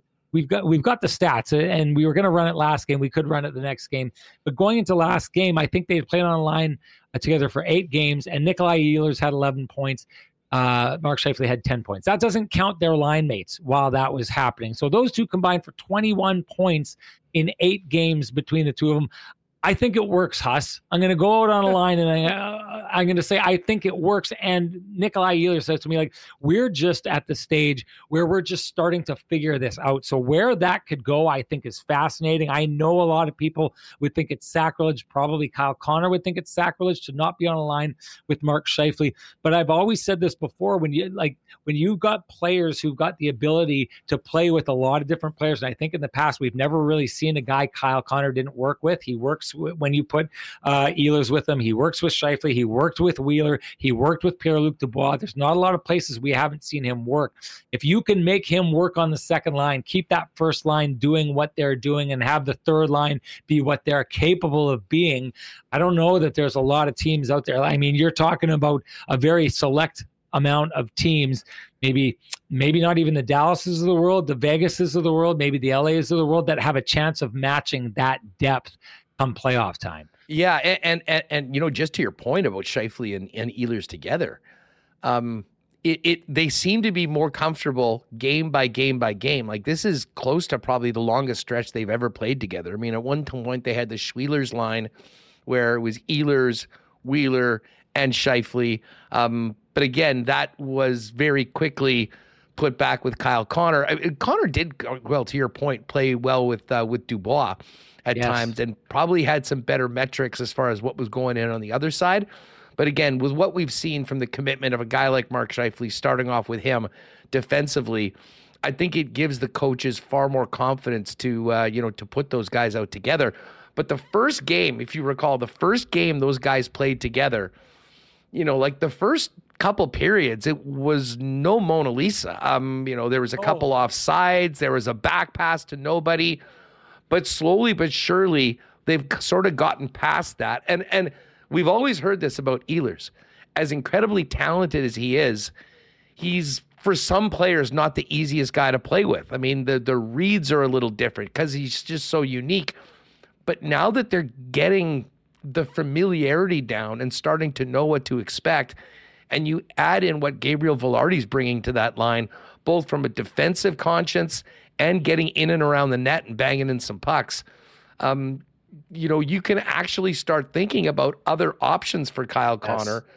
Obviously, those options are a little ways down the road, but it is fun to think about what a fully healthy Jet team would look like and what that would mean, bringing it back to Cole Perfetti to have another player like that on his line on a regular basis. Well, when you've got the hockey smarts and the ability so he can operate in a player's wake when players are fast or big. We saw that with Dubois last year, how he played with Dubois. We saw it when he played with Kyle Connor. We know we have a book on how he plays with Kyle Connor and the ability to kind of move into a player's space. We know that Namestnikov has helped that line, and he's produced well with Namestnikov. So even if it was just those three, I think that would be worth a look. I think there's a lot of people who think that, you know, come the trade deadline, Kevin Cheveldayoff could be somewhat active, maybe go out and get a second line center. So, I mean, you're at this stage right now where you could kind of go and look around the league and say, okay, who's available? And of the people who are available, is there someone who would fit on a second line and allow us to have Kyle Connor play alongside that player and a Cole Perfetti? I think it's fascinating. And just to get back to your point about, you know, people talking about Nick Ehlers being a hard player to play against. Of course he is. He's just a guy who's got this crazy speed that people typically, you know, aren't able to match for the most part. You've got to catch up to that speed. He's got a little bit of a wild man to his game, no doubt. But, I mean, I would just say this. How often have we seen, you know, a coach in the past put him on a line and stick with it through the warts and give him the opportunity to kind of figure out his line mates, right? Like, again, he doesn't believe it's happened, right? He doesn't believe he's been given a true first line opportunity on this team in his entire time here. And I get it that Patrick Laine was here and he had a hard time getting that. And I get that, you know, Mark Scheifele and Blake Wheeler loves playing with each other and did not want to play with each other. I just think at some point with what they had, the idea that we do not have a good book from the 9 or 8.5 years that they've played together of what Mark Scheifele and Nikolaj Ehlers would look like on a line. That's ludicrous to me. It's ludicrous that it's gone on this long. And to see the results that they're getting right now, I think makes it even more ludicrous. Yeah, well, bring it on. We'll look forward to seeing them tomorrow against the Detroit Red Wings. And Hutch is going to be back in the building. Man, they're dropping like flies in the net. Husso's now out as well. James Reimer and Michael Hutchinson, the goaltending tandem. So we'll find out a little bit more tomorrow morning as to who we expect to be in the net. But it will be Laurent Brossoit and then Connor Hellebuyck for Friday night against the Boston Bruins. Going to be a real fun way to get into the holiday season. Rennie, all the best to you and yours over the course of these next couple weeks, and we'll look forward to K&R tomorrow night and Friday night heading into Christmas. Thank you, my man. Merry Christmas to you. You know how much it means for me to be able to spend time with you on this program. So once again, I thank you for carving out this space for me. It means a lot. You're the best, buddy. Have a great one. Say hi to Kenny, and as I say, we'll and everyone here jump in the chat tomorrow and hang out. Hopefully, a more festive K&R chat tomorrow after the game than it was yesterday after the unfortunate overtime defeat to the Montreal Canadiens. All right, we are going to chop it up with Greg Wyshynski. Stay on. Interested to see what Wysh is seeing from the Winnipeg Jets so far this season. But listen, before we do that, let me give a big thanks to Princess Auto. Hey, the holidays are here, and we know how much Princess Auto guys love everything at Princess Auto. A great time of the year to check out great deals, obviously into Boxing Day, but also an unbelievable spot for gifts for, you know, that person that loves working on things, tools, and cool new equipment. Princess Auto has the best deals on the most unique assortment of tools and equipment around. Everything you need to complete the projects on your list or start something new is over at Princess Auto. Pop by just in time for the big guy to come on the weekend, Panet Road, Portage Avenue West. And you can always shop online 24/7, 365 at princessauto.com.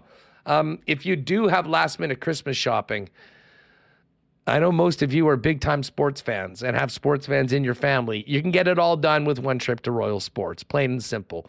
The biggest and best sports superstore anywhere is at 750 Pembina Highway. So much Winnipeg Jets merchandise there for you. It's hard to truly accurately describe, but all the jerseys customized with your favorite players, tons of Bomber gear, NFL, CFL, what do we have? International soccer. They've got it all. The biggest hockey section in town. And don't forget some really great gift ideas on the Kings skate, snow, and surf side, including that amazing Yeti department there. It's all at Royal Sports. Get there in time for Christmas, 750 Pembina Highway. And give them a follow on Instagram as well, at Royal Sports Pembina, for the latest merchandise drop, sale information, and great last-minute holiday gift ideas. No Jets tonight, but a busy slate of National Hockey League games. And if you're not at the building, the next best place to be is your local Boston Pizza for both Monday Night Football, Thursday Night Football, and, of course, every Winnipeg Jet game home and away. Scarf down those world-famous BP wings, gourmet pizzas. Wash it down with an ice-cold schooner. And don't forget to check all the new offerings on the BP appetizer menu. And, hey, if you're staying at home tonight, you can always get the great taste of BP by ordering online at bostonpizza.com. All right, let's keep the hockey talk going and welcome in and wish a happy holidays to ESPN's Greg Wyshynski. Wish, best of the season. What's up? Oh, thanks for having me. I appreciate it. And happy holidays to you and everyone watching the show. Hey, we're 30 games in. The Winnipeg Jets are 18-9-3 after dropping a point last night to the Montreal Canadiens. What have you thought about the first 30 for the Winnipeg Jets, and where does that rank on some of the better stories or surprises in your mind at this point in the season? Yeah, I think it's a better story and a surprise. You're right. I was going to say that there might be a difference between the two, but maybe not. I think what you're seeing is the right guys having big seasons. Obviously, the season Kyle Connor had has been remarkable. We knew when they made the Dubois trade that Kevin Cheveldayoff going for current NHL players versus trying to get futures was probably going to benefit the team in the short term, and it certainly has with the performances of Vilardi and Iafallo and player and their impact on the roster. And then obviously the biggest surprise was for a lot of us getting Connor Hellebuyck and Mark Scheifele under contract before the season. I think personally, I didn't think Hellebuyck was going anywhere. I thought that his best contract option was going to be in Winnipeg based on the situation with the cap and based on the number of teams that, had the need for a goalie of his work rate and price tag. But Scheifele was a little bit more of a surprise for me. I thought there was a chance that he might not necessarily go long-term there, and to have them both back and committed before the season, I think set things off on the right course, and it's only been good from there. Wish, the Scheifele season, I'm not sure, has attracted the attention outside of Winnipeg that maybe it deserves. Yeah. And if you think back to the last couple of years, I mean, it were not great seasons for Mark. I mean, the end of the season in both years were star-crossed, if you will. I mean, 2 years ago, there were the comments that, didn't even seem like he might be there next year. And myself, and I think a lot of people, thought that he was likely going to be elsewhere last offseason, if not at some point this year. And, you combine the Thanksgiving bombshell of the dual extensions, identical, both of these guys sort of saying, okay, we're in going forward. But what Mark has done in a 200-foot game, now that there's nothing to worry about contract, everything's done, and it's just about winning games. I mean, it really probably has been the singular thing that has powered the Winnipeg Jets, and I think a lot of the other players that have really fed off it. Like, it's kind of weird. They've got this record right now. The power play has been miserable at times, but the foundation of this Winnipeg Jets team is 5-on-5 play right up with the best teams in the league, rolling four lines. And when your top offensive players are buying in a way that they haven't been before, it's really spread out to the rest of the lineup. And listen, I had a lot of criticism for Mark over the last couple seasons, but I have to say his performance this year, I think, has been the catalyst, the number one reason why the Jets are where they are right now. And listen, 33 points in 28 games, he's still producing at a really high elite level. Yeah, and so I guess the question is, how much credit do we give Rick Bonus for that? Because, you know, when Bones came on, it was with two tasks in mind, really, which was one, break up the old boys club core on that team, you know, let them know they're not running the place. And then two is to get some of these guys to buy in more in a 200-foot game and play a more complete game on the ice. And, you know, it didn't necessarily translate to everybody, obviously. But in the case of Mark Scheifele, I wonder how much Rick Bonus's teaching, instruction, encouragement, everything else has rubbed off on the guy, because like you said, in the last, you know, 2 years, uncoincidentally, Scheifele has been a more complete player under the tutelage of that coach. Yeah, there's no doubt about it. And listen, Scott Arniel deserves a lot of credit too, because of course he was running the bench for a good portion of this first 30-game season while Rick was taking care of his wife, Judy. Were you surprised when Adam Lowry was named the captain of the Jets? I mean, when you think about the players on this team that are at the top of that list, I don't think Adam Lowry is there. He's a different sort of captain in a lot of other ways. And I think as much as we just talked about the coach, the way he's brought that team together and the way he and that line have played, dominating at 5-on-5 for a good portion of this period, has been a big part of it. But was that an off-the-radar choice, in your opinion, or did you sort of think that Adam Lowry would be a guy maybe over a Scheifele or certainly a Josh Morrissey, who was right in the mix as well? Yeah, I really kind of thought it'd be Morrissey, to be honest with you. I mean, Scheifele, for whatever reason, I don't think he necessarily needs to wear the C there. You know, you just do your thing, Scheif. Don't have to burden yourself with the rest of the leadership thing. But I thought Morrissey was a sort of a natural choice to be a captain there.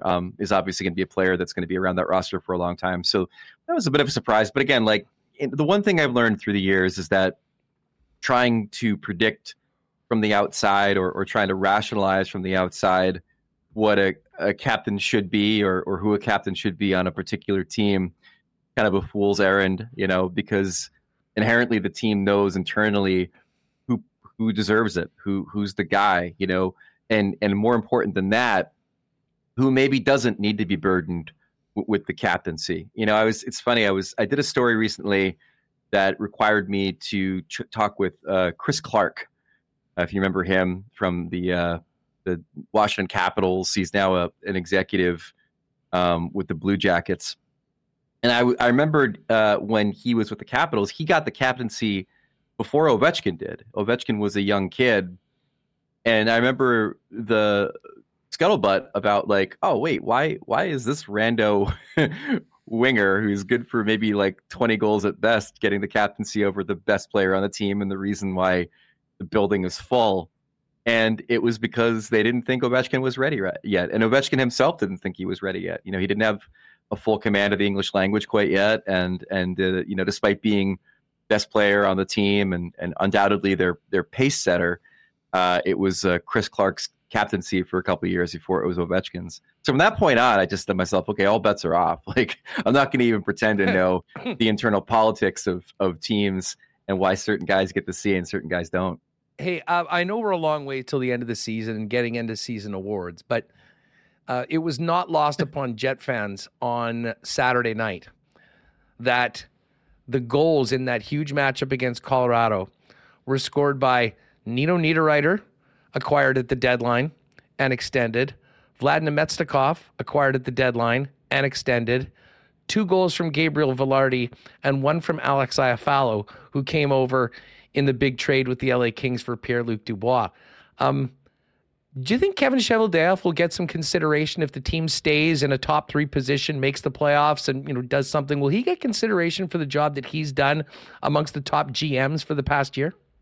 Sure, why not? I mean, you know, when you look around the league, it's going to obviously be somebody who qualifies for the playoffs. The voting, I think, for GM of the year actually happens during the playoffs. So it's an award where your finish at the end of the season is valued, and then what you do in the postseason is valued as well.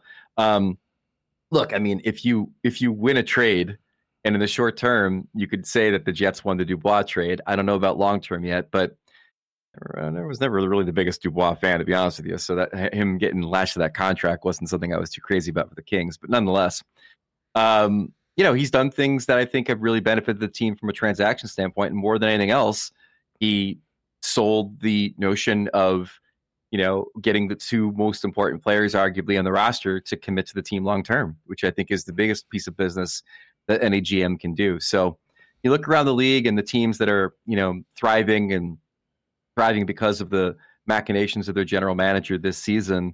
You know, it's Chevy, maybe it's Steve Yzerman with the DeBrincat trade, and if Patrick Kane can work out, and you know, a few others may be in the conversation, but certainly Chevy should be in the conversation. Yeah, well, certainly a long run to go, but I mean, the early returns on that trade have been phenomenal. I mean, Gabriel Vilardi has only played 12 games. I believe he equaled Dubois' goal total of the entire season last night with his goal. But that's the trick. That's the trick with Vilardi, though. Is like if every season you have him, he's at the 12-game mark now. Like that's always been the issue with him, and that's always been the drawback on him. Is sort of like, what is the health going to look like? Because otherwise, he's a fantastic player. He's always had the talent. It's just his stability was always the question. But no, I follow was a good soldier and somebody that I think just got squeezed out of that Kings lineup because of all the acquisitions they had made on the wing, whether it was Arvidsson or Fiala. But again, you just come back to it. I mean, to know that you had to make that deal, the Dubois trade, to know that that wasn't an asset you were going to have anymore, basically, and to decide to get the haul he got. That's the real key here for Chevy. It's like he didn't trade Dubois with an eye towards 2027. He traded Dubois with an eye towards, we still think we have a window to do something here with Hellebuyck, with Scheifele, with Connor, the guys that are on this roster. And so I'm going to bring in people that are going to be able to help me now more than anything else. Like, he didn't wait around to pull Brant Clark from the Kings. You know what I mean? So it's like the decision to do that, and then to pull the players that he got and have them thrive the way they have really makes the trade look fantastic right now. But again, it's still early. Did you see any of that game last Wednesday between the Jets and the Kings? Jets were down 2-0, and you know, and that's usually a death knell playing against LA. And we saw that in Winnipeg in the third game of the season when Vilardi got hurt. And the Kings just squeezed the Jets in that 1-3-1 for the second and third period, and that was the game. It was the Gabe Vilardi revenge game. He had a goal and three assists. Ehlers had 2 goals. Scheifele, I believe that line had 11 points and was plus 15 in the comeback win. But what was so striking was a couple shifts, and one in particular, where Dubois honestly looked like he was at a family skate at the outdoor rink just down the street from us here in the Peg. I mean, and I know you've been kind of on the fence about Dubois in the past. Yeah. This is a great team. They've only lost 6 games so far in regulation for the season in 27. They're challenging with Vegas and Vancouver at the top, but they're not getting a lot from Dubois. Is this just his general lack of consistency showing again, that he can be a great player at times, but you just never know what you're going to get? I don't know. Maybe he's sad he's not in Montreal. Who knows? Like, maybe he made a mistake. Trade demands. Maybe he made a mistake signing there. No, I mean, first of all, it is a huge change for the guy. I mean, the guy's career has been spent in Columbus and Winnipeg, and all of a sudden find yourself in Los Angeles is a bit of a culture shock, I'm sure. So there's still an adjustment to be made there. There's probably also adjustment between the way he's been playing and the way that Todd McClellan wants his guys to play. I think he'll be fine, but I do, again, the thing I keep coming back to is the idea that, like, Rob Blake, their GM, saw this guy and said, this is going to be the guy who succeeds Anze Kopitar. Like, that's the play. That's why you sign him. You sign him to have him one day ascend to Kopitar's position on the top line and be that guy, be your stud number 1 center. And I still don't know if Dubois is that guy, but they certainly paid him like he's going to be that guy and put the faith in him that he's going to be that guy. I made the trade to say he's going to be that guy. So we shall see. But the Kings are, they're a really good team. Like, I've been really impressed with them the last couple of seasons. I think hopefully, you know, for their sake, they don't have to run into Connor and Leon in the first round again, because it seems like they can't get past those guys no matter what team they have. But from top to bottom, if they can get replacement level goaltending, I think they're going to be okay. And they're certainly trying to do the Vegas thing out there with Talbot, who's played really well, and now Copley's hurt, so they're going to have Rittich for a while. Like they're clearly trying to do the we think we're so good that we can Adin Hill our way to a cup kind of thing in LA this year. Big save. Dave's back in the bigs coming up. We remembered Dave from last year. Yeah. Let me quickly ask you about the East and closer to where you're at right now. I know you've always been a Devils guy. They've had a really sort of up and down season so far. Are they on the right track now, Greg? And do you expect them to be in the postseason? Or, I mean, because this is a deep, deep East right now. I mean, it's not going to be easy. And you look right now, they got a number of teams to jump over and a ton of competition, you know, if we're just even talking about this first and second wild card. Yeah, I think they will be if their goaltending stabilizes a bit. The problem with the Devils from the start of the season has been the goaltending hasn't played to its standards from last season, which weren't really all that good to begin with, but they weren't losing games for the Devils like they were for most of the first quarter of the season. And then the other problem has been injuries. You know, they were without Nico Hischier for a pretty good amount of time to start the season. Then they were out Hischier and Jack Hughes for about 5 games, which they can't recover from. And then they lost Dougie Hamilton, which is, again, still one of the more like underreported injuries in this league right now. The guy tore his pec. He's by far their most important defenseman, and he could be on the shelf until the playoffs potentially with that injury. So they've had to deal with some adversity, but they're a really deep team. And when they're on, they still have shown that they can beat anybody in the league. They just need to have competent goaltending. I'm interested in seeing them. I'm going to see them twice. This week coming up, one against the Oilers and one against the Red Wings. I'm taking my kid to those games, Christmas, and I'll see. I'll get a good scouting report on them, provided I don't drink too much beer. Hey, are the Flyers for real? How are they doing it? I mean, I certainly didn't think that we'd be getting into Christmas and see them in second place in the Met. Yeah, well, I mean, this is what Torts does. You know, he makes teams tough to play against. He makes them competitive. He takes rosters that on their surface are less than stellar or at times even mediocre and makes them competitive. And so he's gotten better performances out of players that didn't perform well last year. And they're winning low event, played to the margins kind of games and beating teams that you wouldn't expect them to beat. Now, I was encouraged the other day when I saw Danny Briere, or is it Daniel? I forget where we settled on that, if he's now GM Daniel or GM Danny. He's one of the two. GM Briere said the other day that he's not going to allow the Flyers' early success to mess with his plan for what is essentially a rebuild. And I think that's a great thing. You know, this has been great. It's been fun. I think a lot of Philly fans would be really happy to see the Flyers back in the playoffs. But ultimately, like, the problem with this team right now is that you don't know what its next phase looks like. They need more good, young, talented players in the system. They need a top-level guy that they can bring onto this team and sort of refocus around. And the only way you do that is through the draft.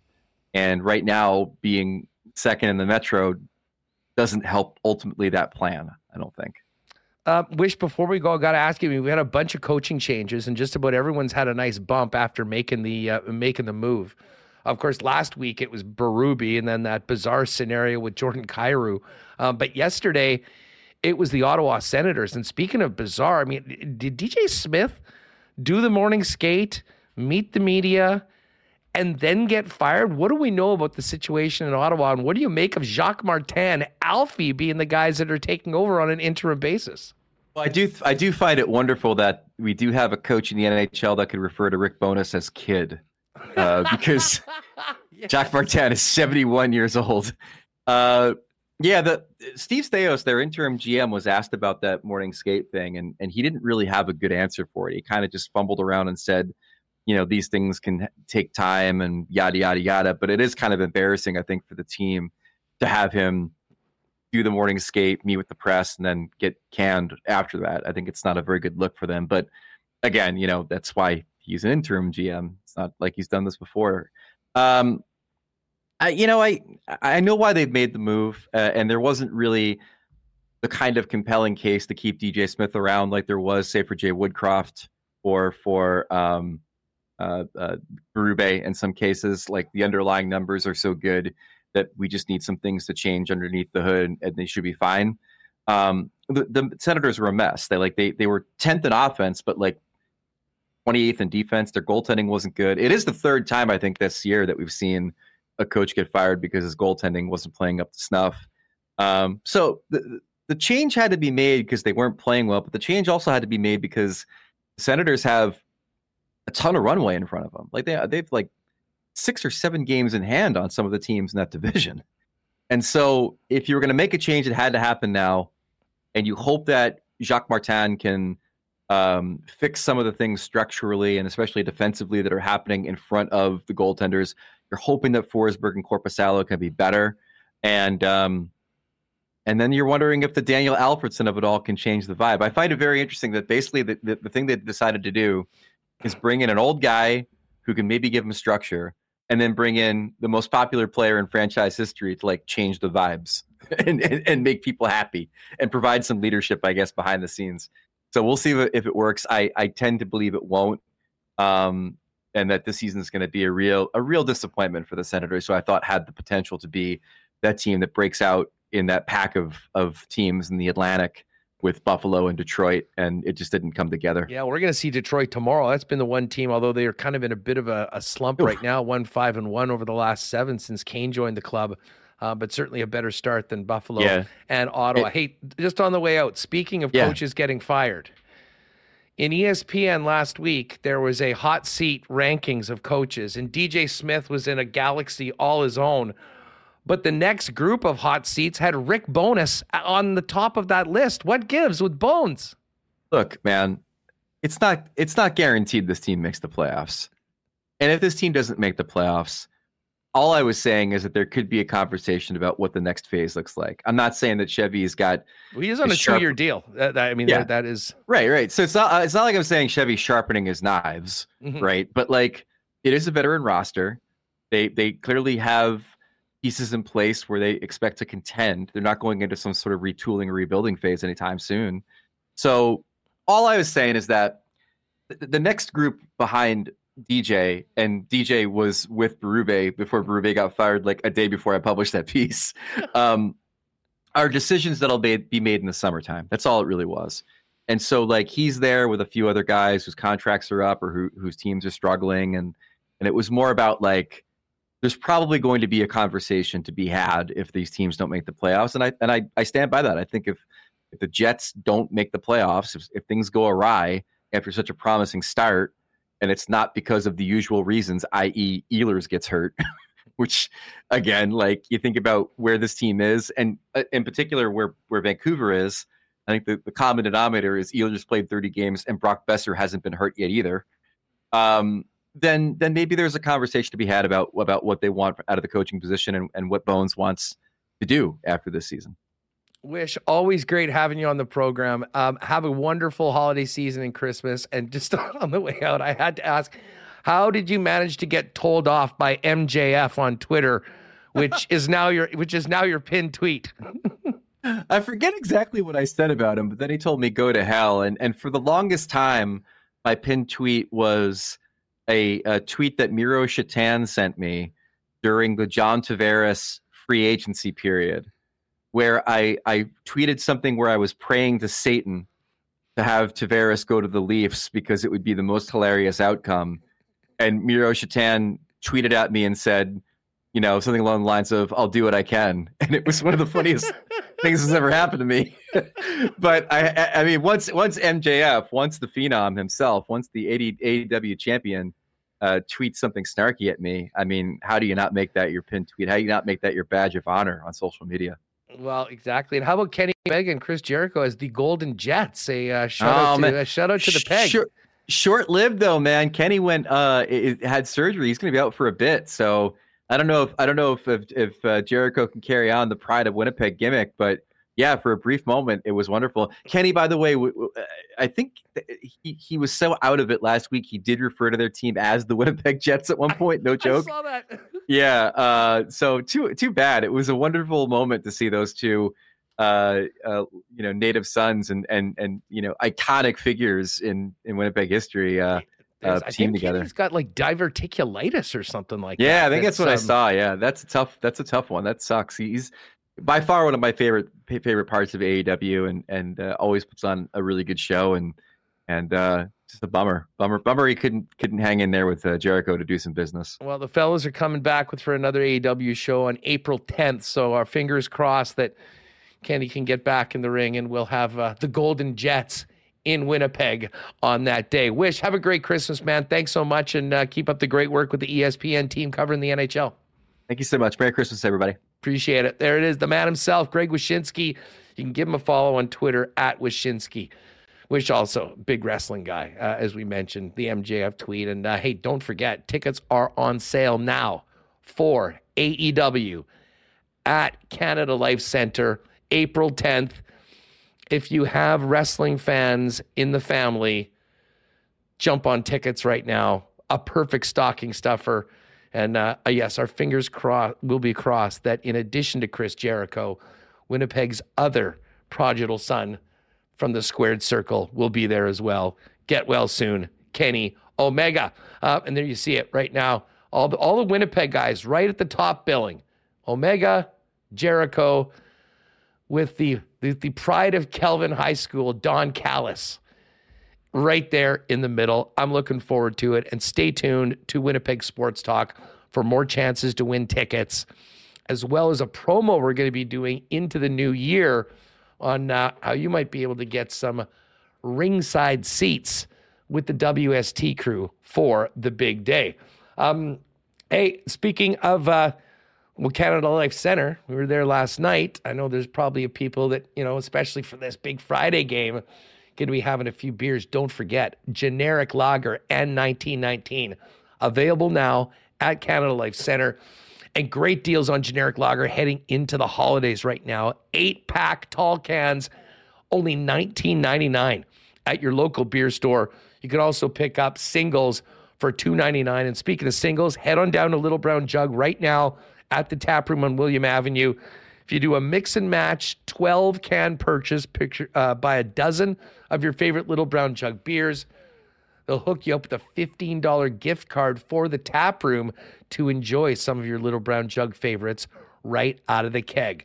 Right now, Little Brown Jug, you can get the great merchandise there as well. And, of course, you can also order online at littlebrownjug.ca. And, hey, if you're getting ready for big holiday dinners, why not step up the dessert game? Give Nick and Nikki a call and let them do a holiday DQ ice cream cake for the holiday festivities. Of course, they've got the DQ on Northgate, DQ Polo Park. But if you want to hit them up and get something customized for you and your family, go on to Instagram at DQ Manitoba. You can send them a picture. They'll get it done exactly as you want for a quick and easy pickup at Nick and Nikki DQ. Either location. And of course, don't forget, they've also got the new Pita Pit out in Niverville as well, with great catering options. Pop down and see them if you are in Niverville. And you can also get catering citywide by hitting them up at Pita Pit Niverville on Twitter and X. I'm looking forward to our Sport Manitoba segment next week. That's going to be coming up on Thursday of this week. But don't forget, Safe Sport Line. If you need confidential help, if you're experiencing or witnessing any misconduct or maltreatment in sport, including bullying, harassment, hazing, or abuse, call the Safe Sport Line for confidential help at 1-833-656-SAFE. More information on that available at the Sport Manitoba website. All right, lots of hockey talk today, but let's get Remus back in here. We do got to get to the Cool Bet lines. Remo, did you see the end of Monday Night Football last night?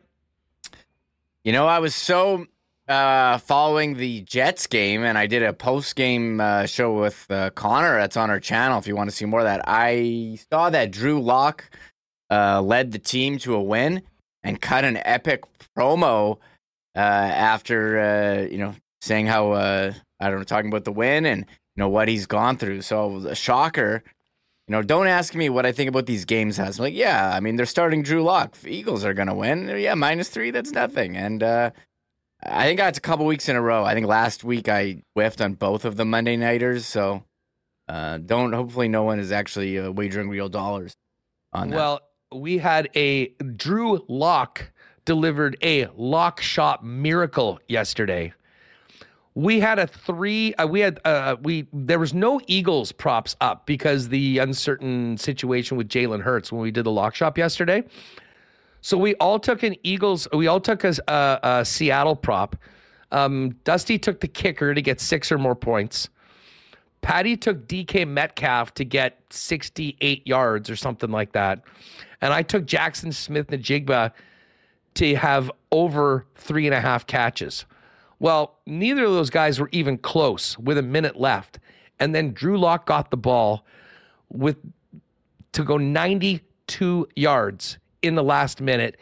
DK had 2 huge catches. And then the winning touchdown caught by JSN was the one that put us over the top, plus 525 partner parlay cashes. It was truly a miracle. And I had a fantasy miracle as well. I think I told you yesterday I was in those 2 playoff games, and I had Jalen Hurts and A.J. Brown in one and was going against them in the other.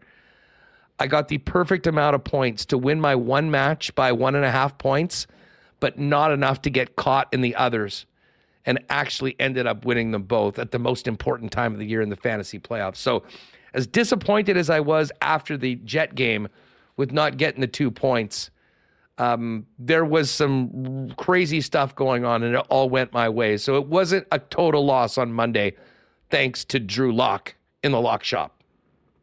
Yeah, and speaking of fantasy, Huss, I did finish first in the Winnipeg Media League, and I got the buy-in. Listen, like I put up the highest score, I think, of any team this year while my team had the bye. On the bye. On the bye. I noticed that. Did you notice that? Because now my team is for sure losing. I'm incredibly nervous. I was feeling good. I think you won in that league. Didn't you win also? Well, yeah, that was the game. I was going against Hurts. Like if Hurts and Brown had another 5 points, I would have lost. But I took out John Hodge. So now in the media league, what's the matchup next week? I think you're playing Jeff, aren't you? That sounds good. And you know, we've got a $50 side bet on who would go further in the playoffs too. And then who were you playing? I'm playing Josh from the Free Press. Yes, action neck. Yeah, and he's got Jamar Chase, who just got hurt. He also had Geno Smith, who didn't play. So I'm curious if I'll be able to win this one. So I'm looking forward to it. Man, NFL just taking over Christmas as by family activities. You got games Sunday and 3 games on Monday. So on a day off, you know, you're going to be looking at your fantasy league all day and watching games. Dude, I don't mind Christmas night, 7:15 p.m., Niners and Ravens. The top team in the NFC versus the top team in the AFC right now. Lines are up for this week over at Coolbet. Niners are 5.5 point favorites over the Ravens. We won't go through all the lines. You can check those out. But a bunch of futures are up right now. Latest odds to win the whole dang thing is the San Francisco 49ers, the clear favorite right now at plus 215. The Ravens are next at plus 575. The Chiefs are plus 750. Dolphins and Cowboys 9-1. Eagles are now down to 10-1 after that loss last night. And the Bills are 11-1. Being said, the Eagles are still a big favorite to win the NFC East because they have 2 games against the Giants and 1 game against the Cardinals. Dallas has got to travel to Miami this week. So the Eagles are minus 270. Dolphins still minus 222 to win the AFC East. And the Buccaneers now, on account of their big win in Green Bay, are the favorite to win the NFC South at minus 159. Saints plus 175. And the Falcons plus 750 after they lost to Carolina. Saints are in LA to take on the Rams. Both teams at 7-7 in the Thursday nighter. And the MVP award, this is something I've been paying close attention to.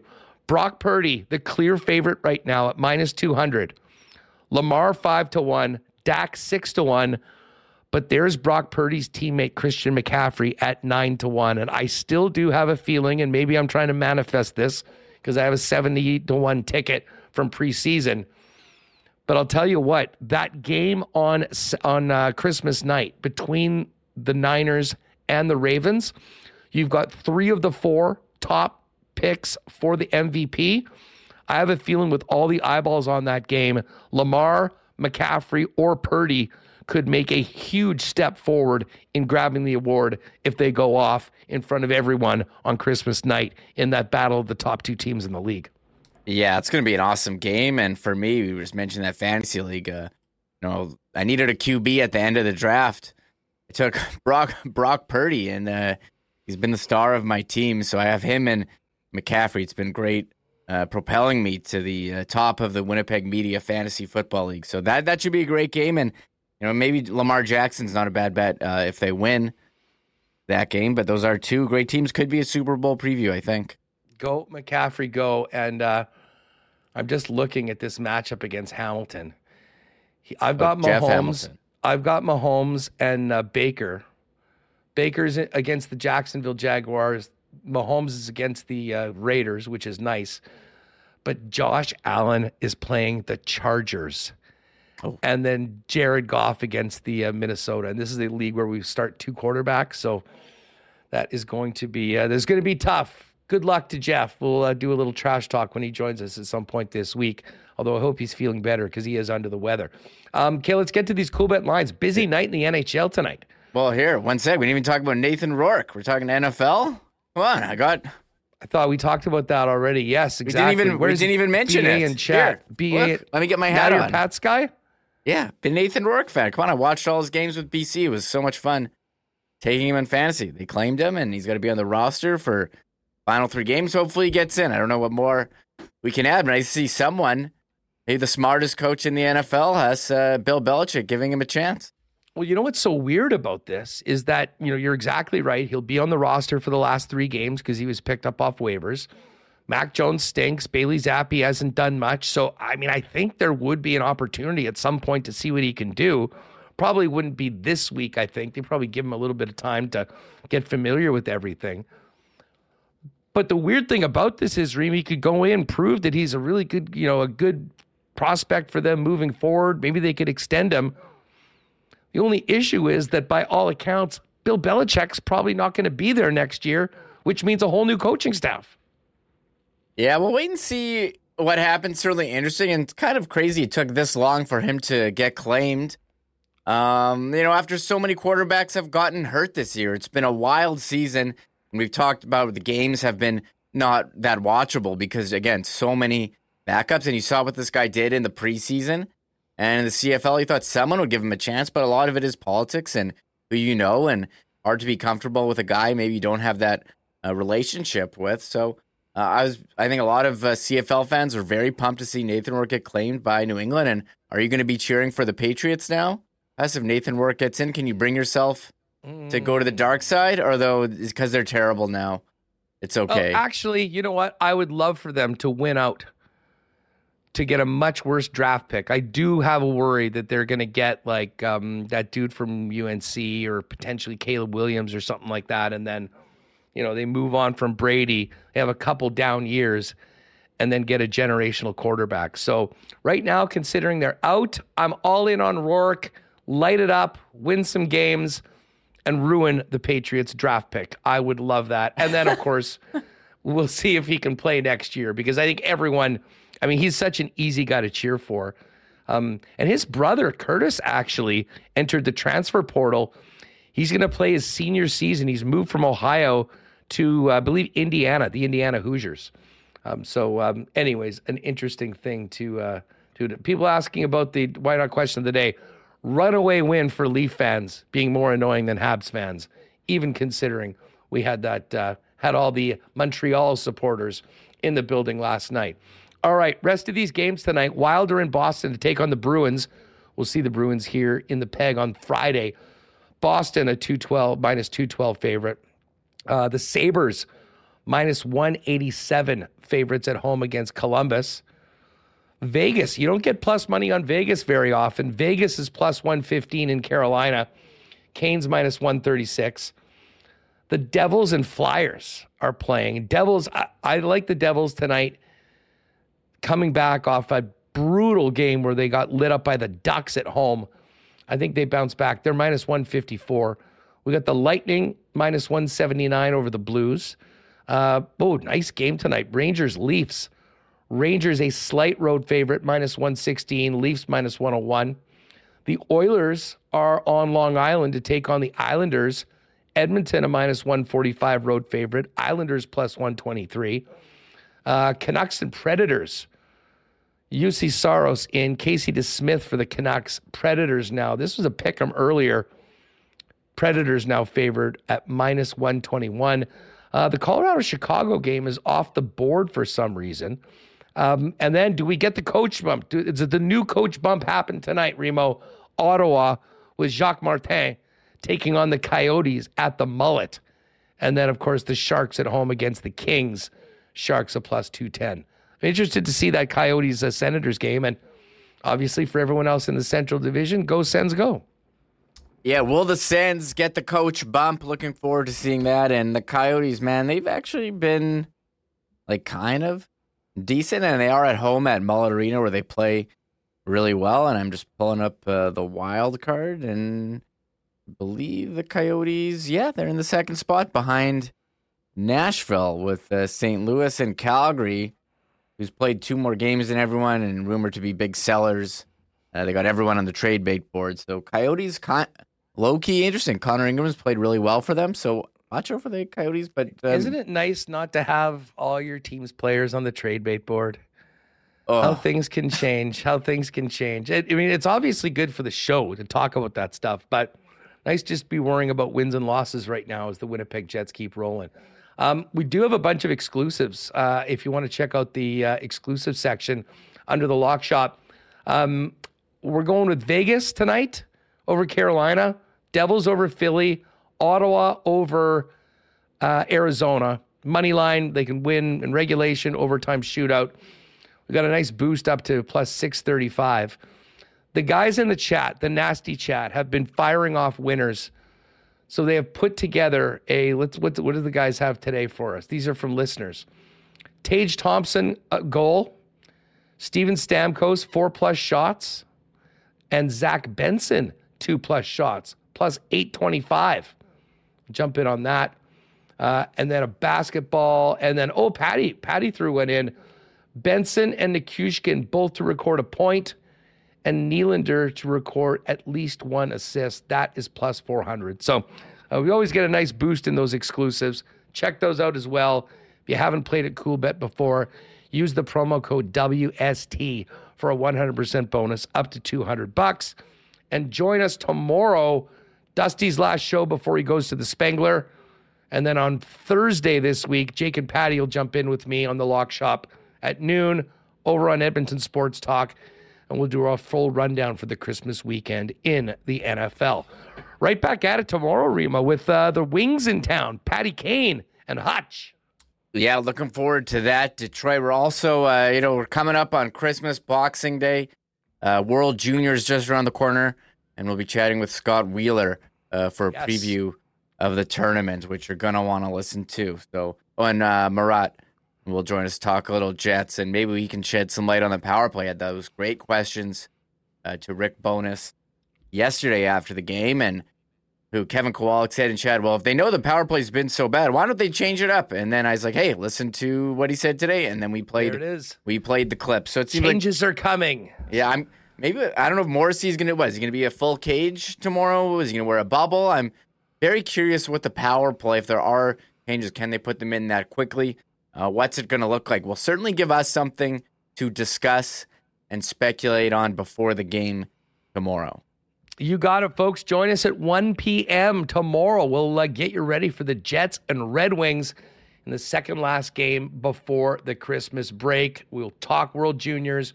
Marat's got a great piece, by the way, at The Athletic right now that we'll talk about comparing this year's Winnipeg Jets team to the 17-18 Winnipeg Jets. So we'll get to that, more on tomorrow's game. We'll hear from Rick Bonus and more going into tomorrow night's game where Laurent Brossoit will be the Jets' starting goaltender. And then Connor Hellebuyck running it back against the Boston Bruins on Friday. Thanks to Rennie, Handsome Tommy Gazzola, Greg Wyshynski, all of you for hanging out with us live on YouTube. Shout out to the podcast listeners. Have a great night tonight, and we'll see you tomorrow at 1 to get ready for Jets Wings right here on WST. Oh, my God! Oh! Shut it down! Oh, no! Let's go home! Thanks for tuning in to Winnipeg Sports Talk Daily. Make sure to subscribe on YouTube and your favorite podcast feed at winnipegsportstalk.com.